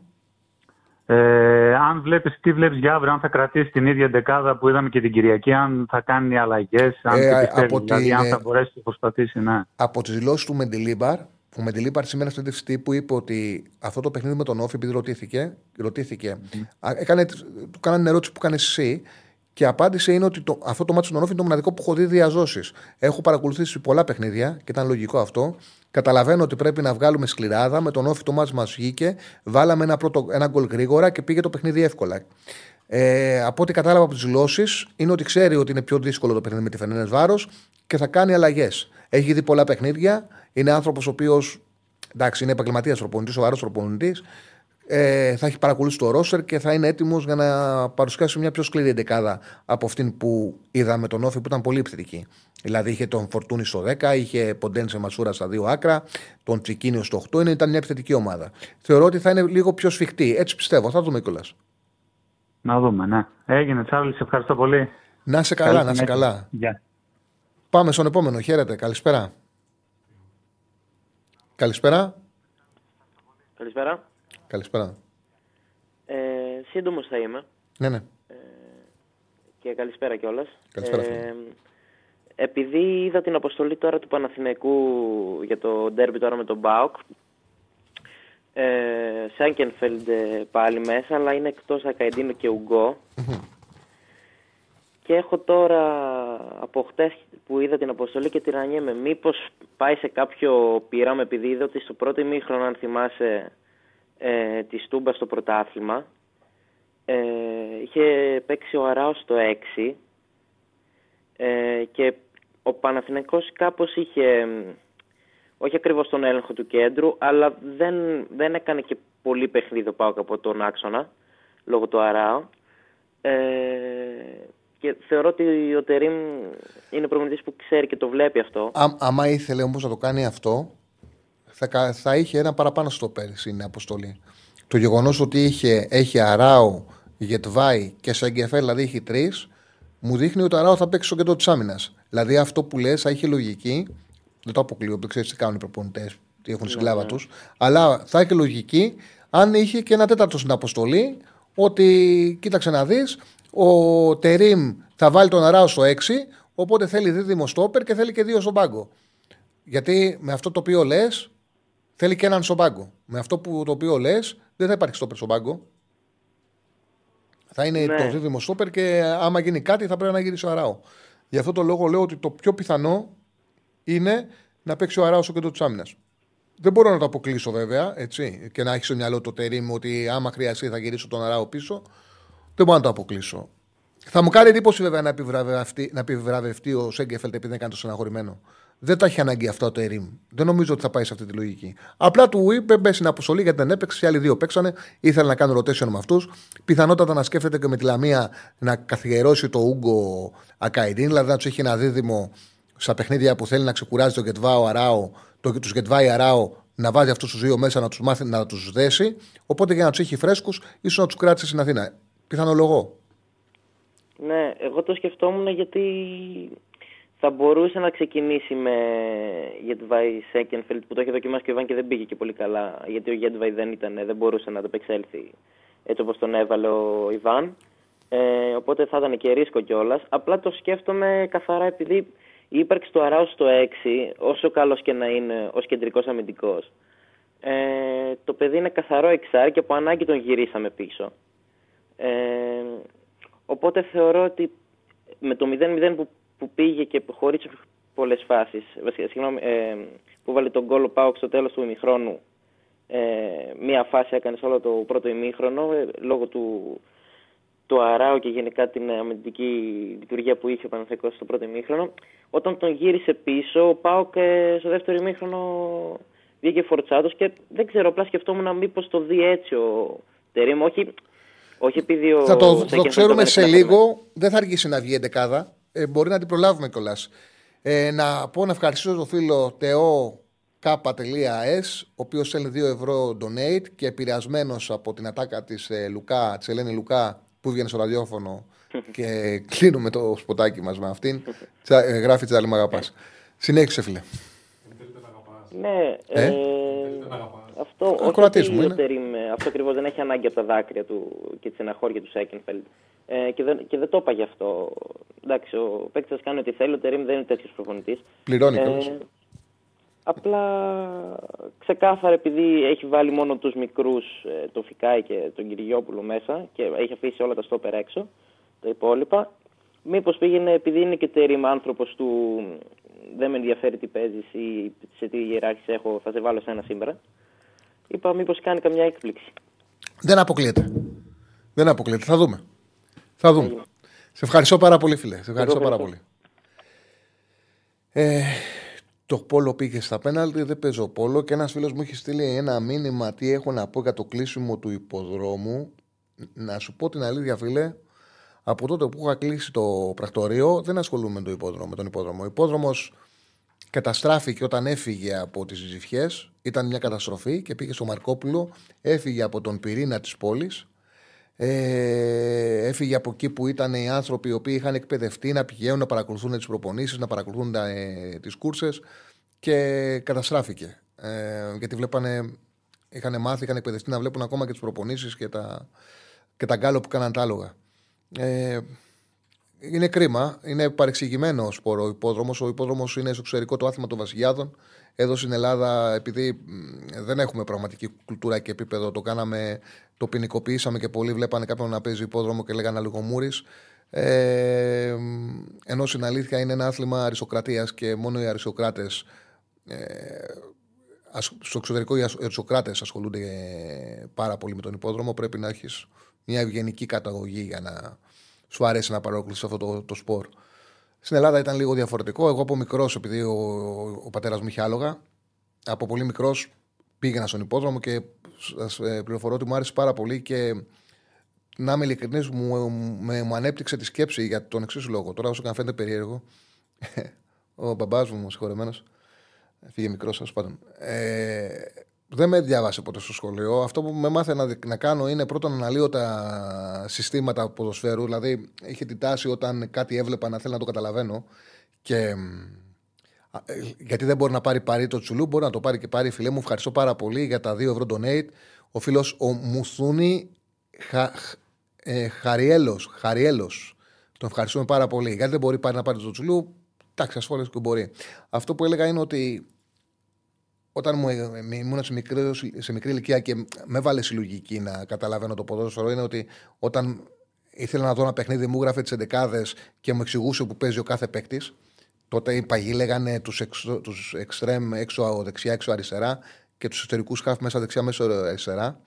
Και επίσης στο Γκανιάνος ξέρουν μέσα υπάρχουν οι χρόνοι των αλόγων. Όπου είναι μια επιστήμη να τους διαβάσεις και να βγάλεις ένα πόρισμα τι θα έρθει, γιατί έχουν διάφορα πράγματα. Δηλαδή, ε, σου λένε, σου δίνουν τους χρόνους που έχει κάνει, με τι πίστα. Όταν βρέχει, είναι πιο μαλακή, πιο σκληρή η πίστα και μπορεί να κάνει πιο γρήγορους ε, χρόνους. Και όλα αυτά έχουν μια επιστήμη και με βάζει να αναλύω τους χρόνους και να ψάχνω να βρίσκω το, το ποιο άλογο θα κερδίσει. Και με έβαζε να διαβάζω και μετά μου λέει γιατί κατάλαβες τι πιστεύεις ότι θα γίνεις η κούρσα, πώς πιστεύεις θα εξελιχθεί και του έκανα ανάλυση της κούρσας. Οπότε επειδή δεν είχαμε και άλογα, εγώ τον είχα αγαπήσει πάρα πολύ τον υπόδρομο. Ε, πάρα πολύ.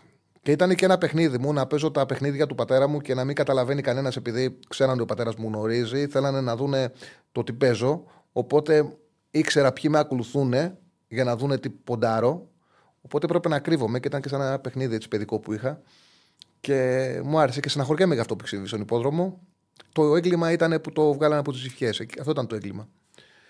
Λοιπόν, αν έχω παίξει ποτέ σκυλάκια, ε, όχι live.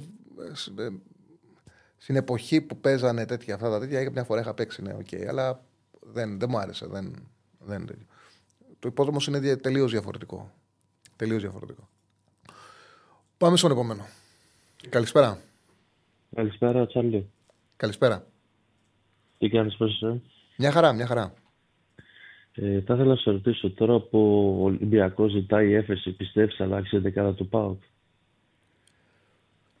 Ε, άμα πιστεύει ο ΠΑΟΚ, ε, αν πιστεύει ο ΠΑΟΚ ότι αύριο, ή αν γνωρίζει ότι αύριο η έφεση, ο, αύριο το αίτημα του Ολυμπιακού θα γίνει δεκτό, ναι, θεωρώ πολύ πιθανό να αλλάξει η δεκάδα και να πάει με τη βασική ομάδα ο Λουτσέσκου. Γιατί θα κάνει αλλαγές. Αν βλέπουν ότι δεν θα γίνει δεκτό γιατί δεν βγαίνουν τα κουκιά, θα το καταλάβουμε κατά την δεκάδα. Εγώ πιστεύω την δεκάδα του Λουτσέσκου θα πάρουμε χαμπάρι και τι θα γίνει αύριο. Έτσι πιστεύω. Μάλιστα. Και μια γνώμη για τον Τζέρμπι το βράδυ που του Γαλλικού Πρωταθλήματος με το Σπαρί με Σοσιαδά, πώς το βλέπεις; Νομίζω ότι η Παρή έχει πλεονέκτημα. Η Σοσιαδά δεν είναι καλά, δεν σκοράρει εύκολα. Έχει βάλει τρία γκολ στα τελευταία 8 παιχνίδια. Ε, μόνο τρία γκολ και έχει πάρει μόνο μία νίκη για το πρωτάθλημα. Πιστεύω ότι έχει το πάνω χέρι η Παρή. Ε, μια ναι, τετράδα θα, μια τετράδα στο στοίχημα θα παίζει στον Μπάουκ, την Παρή, την Μπάγκερ και μια Ρέιτζερ έτσι για ζέσταμα. Για ζέσταμα. Τι, ε, ναι. τι, τι, να έπαιζα; Τη Rangers, την Μπάγκερ. Τη Rangers θα την έπαιζα. Την Μπάγερν θα την έπαιζα. Ε, την Μπάγερν και Παρί έχω παίξει. Τώρα δεν ξέρω. Ο ΠΑΟΚ Παναγό είναι δύσκολο. Ε, τι να σου πω. Πώς το βλέπεις, εσύ; Under το βλέπω. Νομίζω θα πάει χαμηλά. Σε χαμηλό σκορ, σε χαμηλό τέμπο. Το goal goal; Αυτό το βλέπω under. Το 1-1 πάντα μέσα είναι σε όλα. Μπορεί να έρθει 1-1 και να έρθει και under και goal goal. Αλλά το βλέπω, δεν βλέπω ρίσκο. Ναι. ναι. OK, okay, Τσάρλι, σε ευχαριστώ πολύ. Καλό βράδυ, καλή συνέχεια να έχεις. Ναι, ρε παιδιά, το διόρθωσα. Το είπα κατευθείαν. Ε, ε, ε, γλώσσα αναλαθάνουσα. Είπα κατά λάθο. Ε, ε, εσύ έτοιμα είναι. Έτοιμα είναι. Το είπα κατευθείαν. Το διόρθωσα. Τι κολλάτε. Λες, αν πω εγώ έφεση ότι θα κάνει έφεση, τι να κάνει έφεση. Έτοιμα έκανε να αναβληθεί το παιχνίδι. Δεν υπάρχει καμιά ποινή να την έφεση βάλει. Ε, φανερό ήταν, ήταν γλωσσικό λάθος. Λοιπόν, για να δω λίγο το chat, άλλο έχετε στείλει. 2-10-22-05-4-4-4 το τηλεφωνικό μας κέντρο. Καλείτε και βγαίνετε στον αέρα. Το Τσάρλι, αν βγαίνει από άλογο, όχι, δεν είχαμε άλογο Τσάρλι. Ε, το Τσάρλι το έχω πει πολλές φορές από που έχει βγει. Πάρα πολλές φορές έχω πει. Τσάρλι λέγανε το μαγαζί του πατέρα μου. Ε, οι φίλοι του πατέρα μου τον λέγανε τον πατέρα μου Τσάρλι. Εμένα μικρό μου φωνάζανε Τσαρλάκο. Ε, Κάποιος του άκουσε από τη βλιαγμένη ότι με λέγανε Τσαρλάκο, οπότε σε μικρή ηλικία με φωνάζανε Τσάρλι. Είχε μείνει Τσάρλι, Τσάρλι, Τσάρλι. Όταν. Ε, και συνέβη το εξής, το οποίο εντάξει, okay, είναι λίγο στενάχωρο, αλλά εγώ δεν το βλέπω έτσι.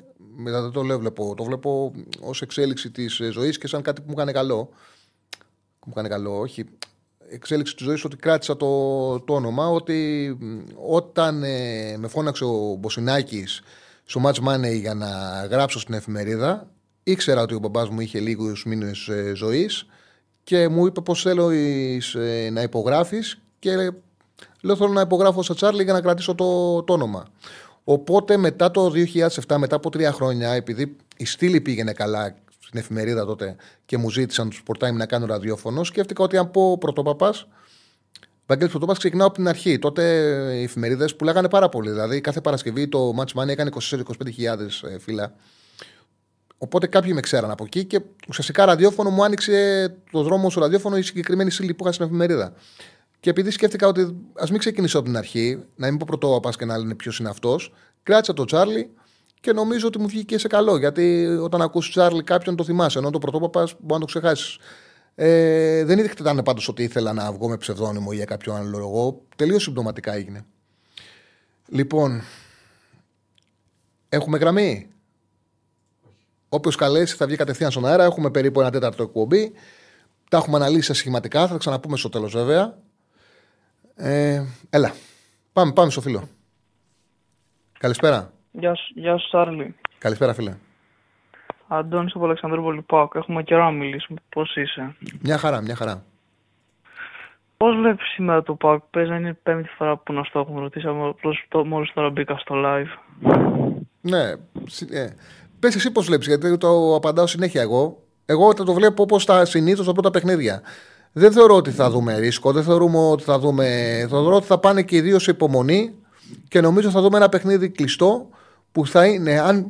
Τι πιστεύω εγώ, ή θα έρθει 0-0 ή 1-0 ή 1-1 ή 0-1. Δηλαδή θεωρώ ότι με περισσότερες πιθανότητες το 0-0 και το 1-1. Νομίζω ότι θα κρυθεί την άλλη εβδομάδα το παιχνίδι στη λεωφόρο η σειρά. Έτσι πιστεύω. Δεν θα ρισκάρει Εγώ κανένας έτσι από τους δύο. πιστεύω. Εγώ έτσι πιστεύω. Δεν θα, δεν θα ρισκάρει τώρα ο Λουτσέσκου ή ο Τερίμ με, με αυτά τα δεδομένα. Γιατί όπως και είδα χθες τον Μπαν τον Άρη, δεν, από τη μετά το πρώτο 20 λεπτό έπαιξε μπάλα. Το πρώτο 20 λεπτό ήταν μόνο ο Πανετολικός έπαιζε. Δηλαδή ο Άρης το ξεκάθαρα πήγαινε και το δεύτερο μάτς μέσα στο χαλό με κόσμο. Και τώρα θέλω να σε ρωτήσω κάτι. Η Μπαρή με τη Σοσιεδά τι να το βάλω; Τι να το στοιχηματίσω. Κοίταξε, προσωπικό παιχνίδι το σύγχυμα. Εγώ άσο το έχω γράψει, άσο το έχω αναλύσει. Νομίζω ότι η λογική λέει ότι παρέχει πλεονέκτημα. Κι εγώ άσο το σκέφτομαι. Να το βάλω. Ε, βάλει το άσο όμως και έτσι. Ε, εντάξει, ευχαριστώ πάρα πολύ. Σε ευχαριστώ πάρα πολύ, Καλή φίλε μου. συνέχεια. Σε ευχαριστώ πολύ. Καλή συνέχεια. Σε ευχαριστώ. Ε, πάμε στον επόμενο. Χαίρετε. Καλησπέρα, Τσάρλι. Καλησπέρα. Όλα καλά; Μια χαρά, φίλε μου. Δύο πραγματάκια για το κύπελο ήθελα να πω και το βράδυ. Που δεν τα έχουμε. Τα αφήσαμε λίγο με αφορμή ένα φίλο που είπε πριν για τα στόπερ. Η- Επειδή και εγώ βλέπω ότι το μάτι για τον Παναθηναϊκό θα χρειαστεί δύο εξτρέμ στο πλάι. Δεν κρίνει ότι είναι λίγο ρίσκο που τους υπόλοιπους τρεις τους έκοψα την αποστολή ο Τερήμ. Ναι, νομίζω ότι και εγώ ε, δεν, με, δεν με ξένησε, δεν μου κάνει εντύπωση το γεγονός ότι δεν πήρε τους δύο στόπερ, γιατί βγαίνει με τους δύο στόπερ και το Σέγκεφελ στον πάγκο, με τρεις βγαίνει.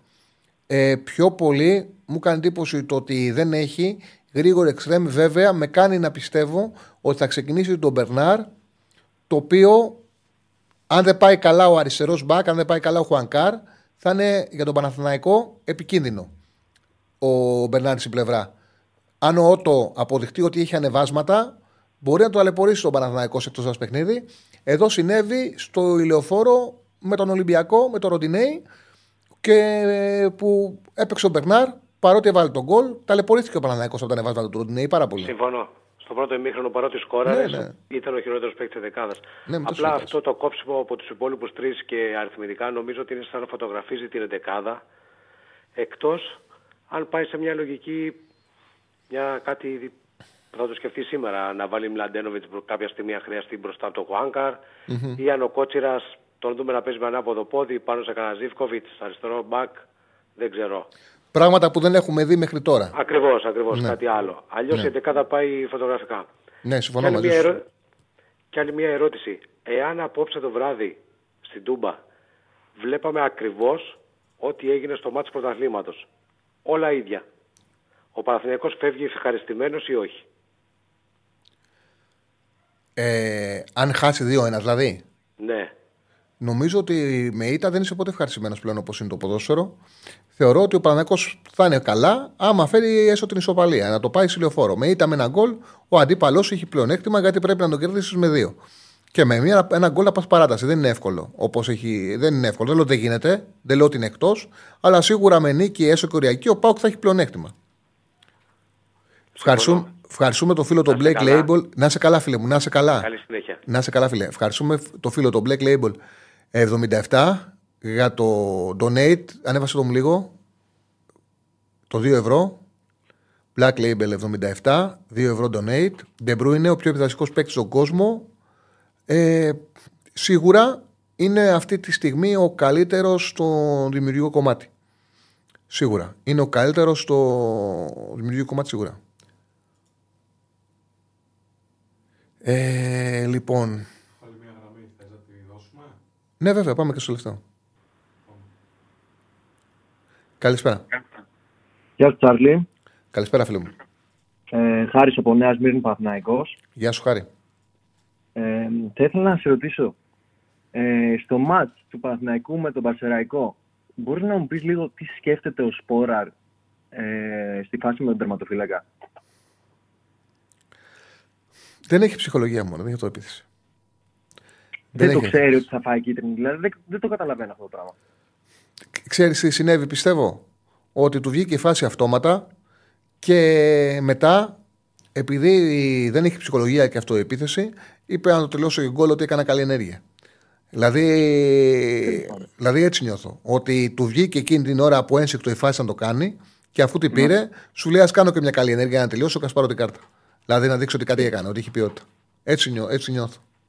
Οκ. Ε, κάτι τελευταίο. Πιστεύεις ότι υπάρχει περίπτωση να δούμε Γερεμέγεφ μαζί με Σπόραρ δίδυμο μπροστά; Όχι μόνο. Σιτούμπα, ούτε μία στο εκατομμύριο. Και είναι και ένα δίδυμο το οποίο για να το δεις, θα πρέπει ο Παναθηναϊκός ε, να παίζει με μια ομάδα η οποία δεν μπορεί να του πάρει με την μπάλα με τίποτα, να την βομβαρδίζει, να είναι στο 75-80 να μην μπαίνει το γκολ. Οπότε να πεις, να πει ο προπονητής, μέσα στην περιοχή τους έχω, κουρασμένοι είναι, ας βάλω και τους δύο μέσα και όποιος το κάνει. Και να πάμε στις έντρες. Άμα, Ε, άμα, βλα- άμα χάνει ο Παναθηναϊκός ε, 2-0, 1-0, ξέρω εγώ δεν πρόκειται να το κάνει αυτό. Για... Όχι, γιατί είναι πάρα πολύ αργό δίδυμο και το πιο πιθανό είναι να φάσει καλό γκολ παρά να βάλεις. Δεν είναι. Δηλαδή, χάνεις καταρχάς δύο παίκτες από την ε, δημιουργία. Γιατί δεν είναι κανένα από τους Ιωαννίδης. Αν υπήρχε ο Ιωαννίδης, ασφαλώς θα μπορούσαν να παίξουν σαν δίδυμο κάποια, κάποιο διάστημα και σε κάποια παιχνίδια αρκετά πολλά θα μπορούσαν να παίξουν και μαζί. Όμως αυτοί οι δύο που δεν είναι τόσο πολύ, ειδικά ο Σπόραρ δεν ακουμπάει την μπάλα, δεν την κρατάει με τίποτα, θα παίξεις με 8 στο παιχνίδι μέσα. Δηλαδή θα έχεις δύο λιγότερους στην ανάπτυξη. Θα έχεις μόνιμα δύο παίκτες οι οποίοι θα είναι πάνω από την μπάλα. Αυτό είναι πρόβλημα. Δεν είναι απλό. Μμμ. OK, OK, αυτό. Ευχαριστώ, ρε Τσάρλι. Εγώ ευχαριστώ, ευχαριστώ πάρα πολύ. Να. Ο Βέρμπιτς στις Σέρρες ήταν μακράν ο χειρότερος παίκτης. Ο Βέρμπιτς στις Σέρρες, παρότι ξεκίνησε καλά, παρότι σκόραρε, πράγματι δεν βοήθησε και ανάγκασε και τον Τερίμ να τον κάνει νωρίς αλλαγή. Και ίσως να είναι και αυτός ο λόγος που τον έκοψε από την ε, αποστολή. Αν και πιστεύω ότι θα τον ξαναδούμε στο παιχνίδι με τη Λαμία. Έκανε και μια διαχείριση να έχει κάποιους φρέσκους. Εγώ από ό,τι καταλαβαίνω, να έχει κάποιους φρέσκους με τη Λαμία. Δηλαδή, εγώ θεωρώ ότι ο Ούγκο με τον Ακαϊντίν δεν κόπηκαν τυχαία. Κόπηκαν επειδή επειδή τους έχει βάλει σε συνεχόμενα παιχνίδια, έχουν παίξει μαζί, θεωρεί ότι τους έχει δέσει. Οπότε λέει: Α ξεκουραστούν να πάνε αυτοί οι δύο να παίξουν βασική. Ο Σέγκεφελ δεν υπολογίζεται για να πάρει παραπάνω χρόνο από το να γίνεται τρίτο στόπερ. Οπότε σου λέει: Τον κρατάω στην τούμπα να τον ρίξω τρίτο στόπερ όταν χρειαστεί στα τελευταία λεπτά του παιχνιδιού, αν χρειαστεί. Οπότε ε, κράτησε φρέσκους τον Ούγκο με τον Αγκαϊντή να τους βάλει με τη Λαμία. Όπως θεωρώ ότι ο Βέρμπιτς, ο Βέρμπιτς, για παράδειγμα, θα παίξει με τη Λαμία. Όπως πιστεύω επίσης ότι θα επανεμφανιστεί ο Αϊτόρ με τη Λαμία. Θα τα δούμε αυτά τα πράγματα. Βέβαια, αν είναι έτσι όπως έχω στο μυαλό μου ή αν σκέφτεται κάτι ε, διαφορετικό. Ο Τερήμ. Ε, κάνει rotation ο, ο Φατίχ, δεν κάνει rotation. Η εντεκάδα του Τερήμ θα είναι καλή εντεκάδα. Απλά νομίζω ότι σκέφτηκε στα κοψίματα κάποιου παίκτε να τους κρατήσει φρέσκους, ώστε να ξέρει ότι θα τους βάλει το Σάββατο. Και δεν είναι πολύ, είναι το δίδυμο στόπερ, δεν υπάρχει rotation. Η καλή εντεκάδα του Παναθηναϊκού θα παίξει το, στις 7 η ώρα. Στις 7.30 στο παιχνίδι με τον ΠΑΟΚ. Είναι δεδομένο αυτό. Ε, τη φετινή σεζόν ο πιο δημιουργικός βάσει στατιστικών είναι ο Όντεγκααρντ. Φυσιολογικό ήταν, αφού ήταν τραυματίας ο Ντε Μπρόινε. Ήταν εκτός για πολύ μεγάλο διάστημα.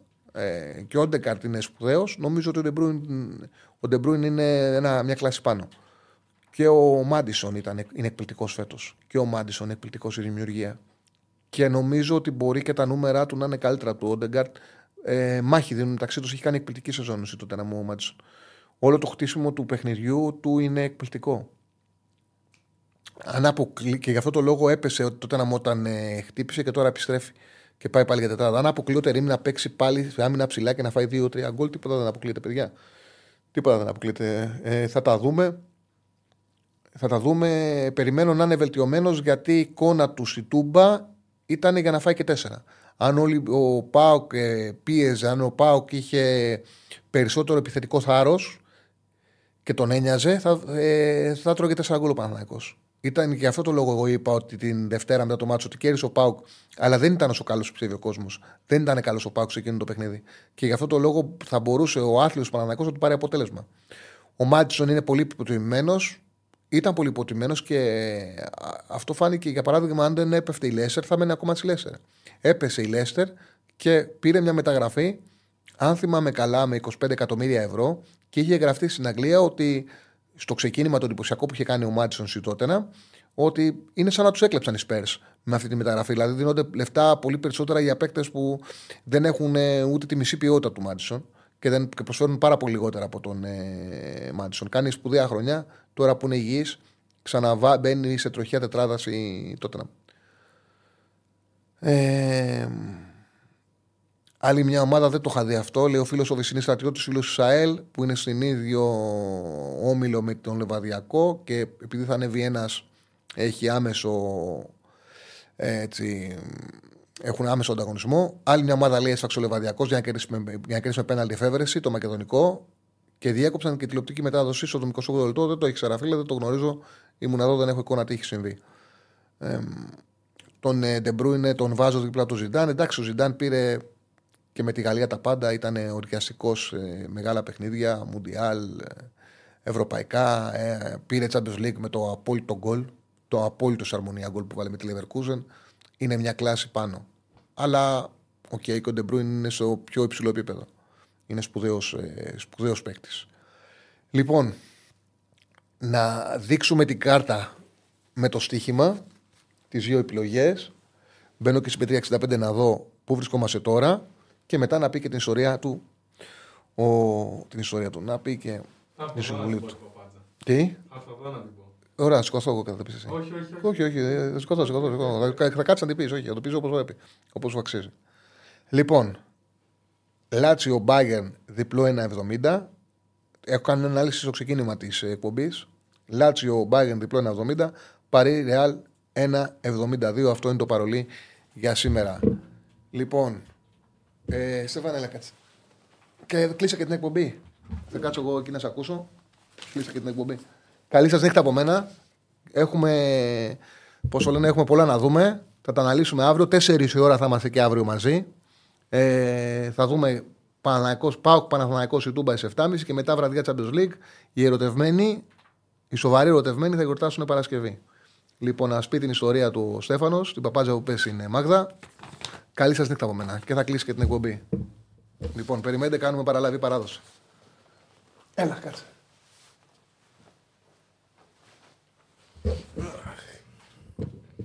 Καλησπέρα σε όλους και όλους.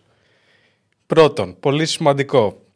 Όταν μιλάτε με μια κοπέλα ή και με ένα αγόρι και θέλετε να πάτε σε, στο γήπεδο, δεν είναι ανάγκη να πείτε ότι θέλετε να πάτε γήπεδο. Μπορείτε απλά να, παρακολουθ... να πείτε ότι παρακολουθείτε ένα αθλητικό γεγονός.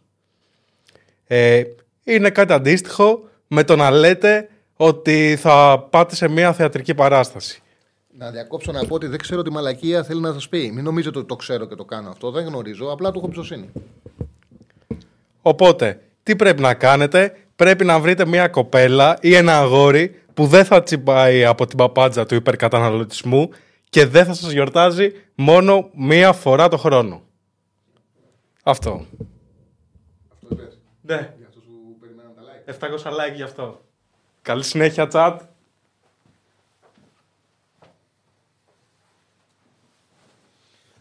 Άρεσε. Άρεσε, άντε, κλείσει την εκπομπή. Καλή- Καλό σας βράδυ.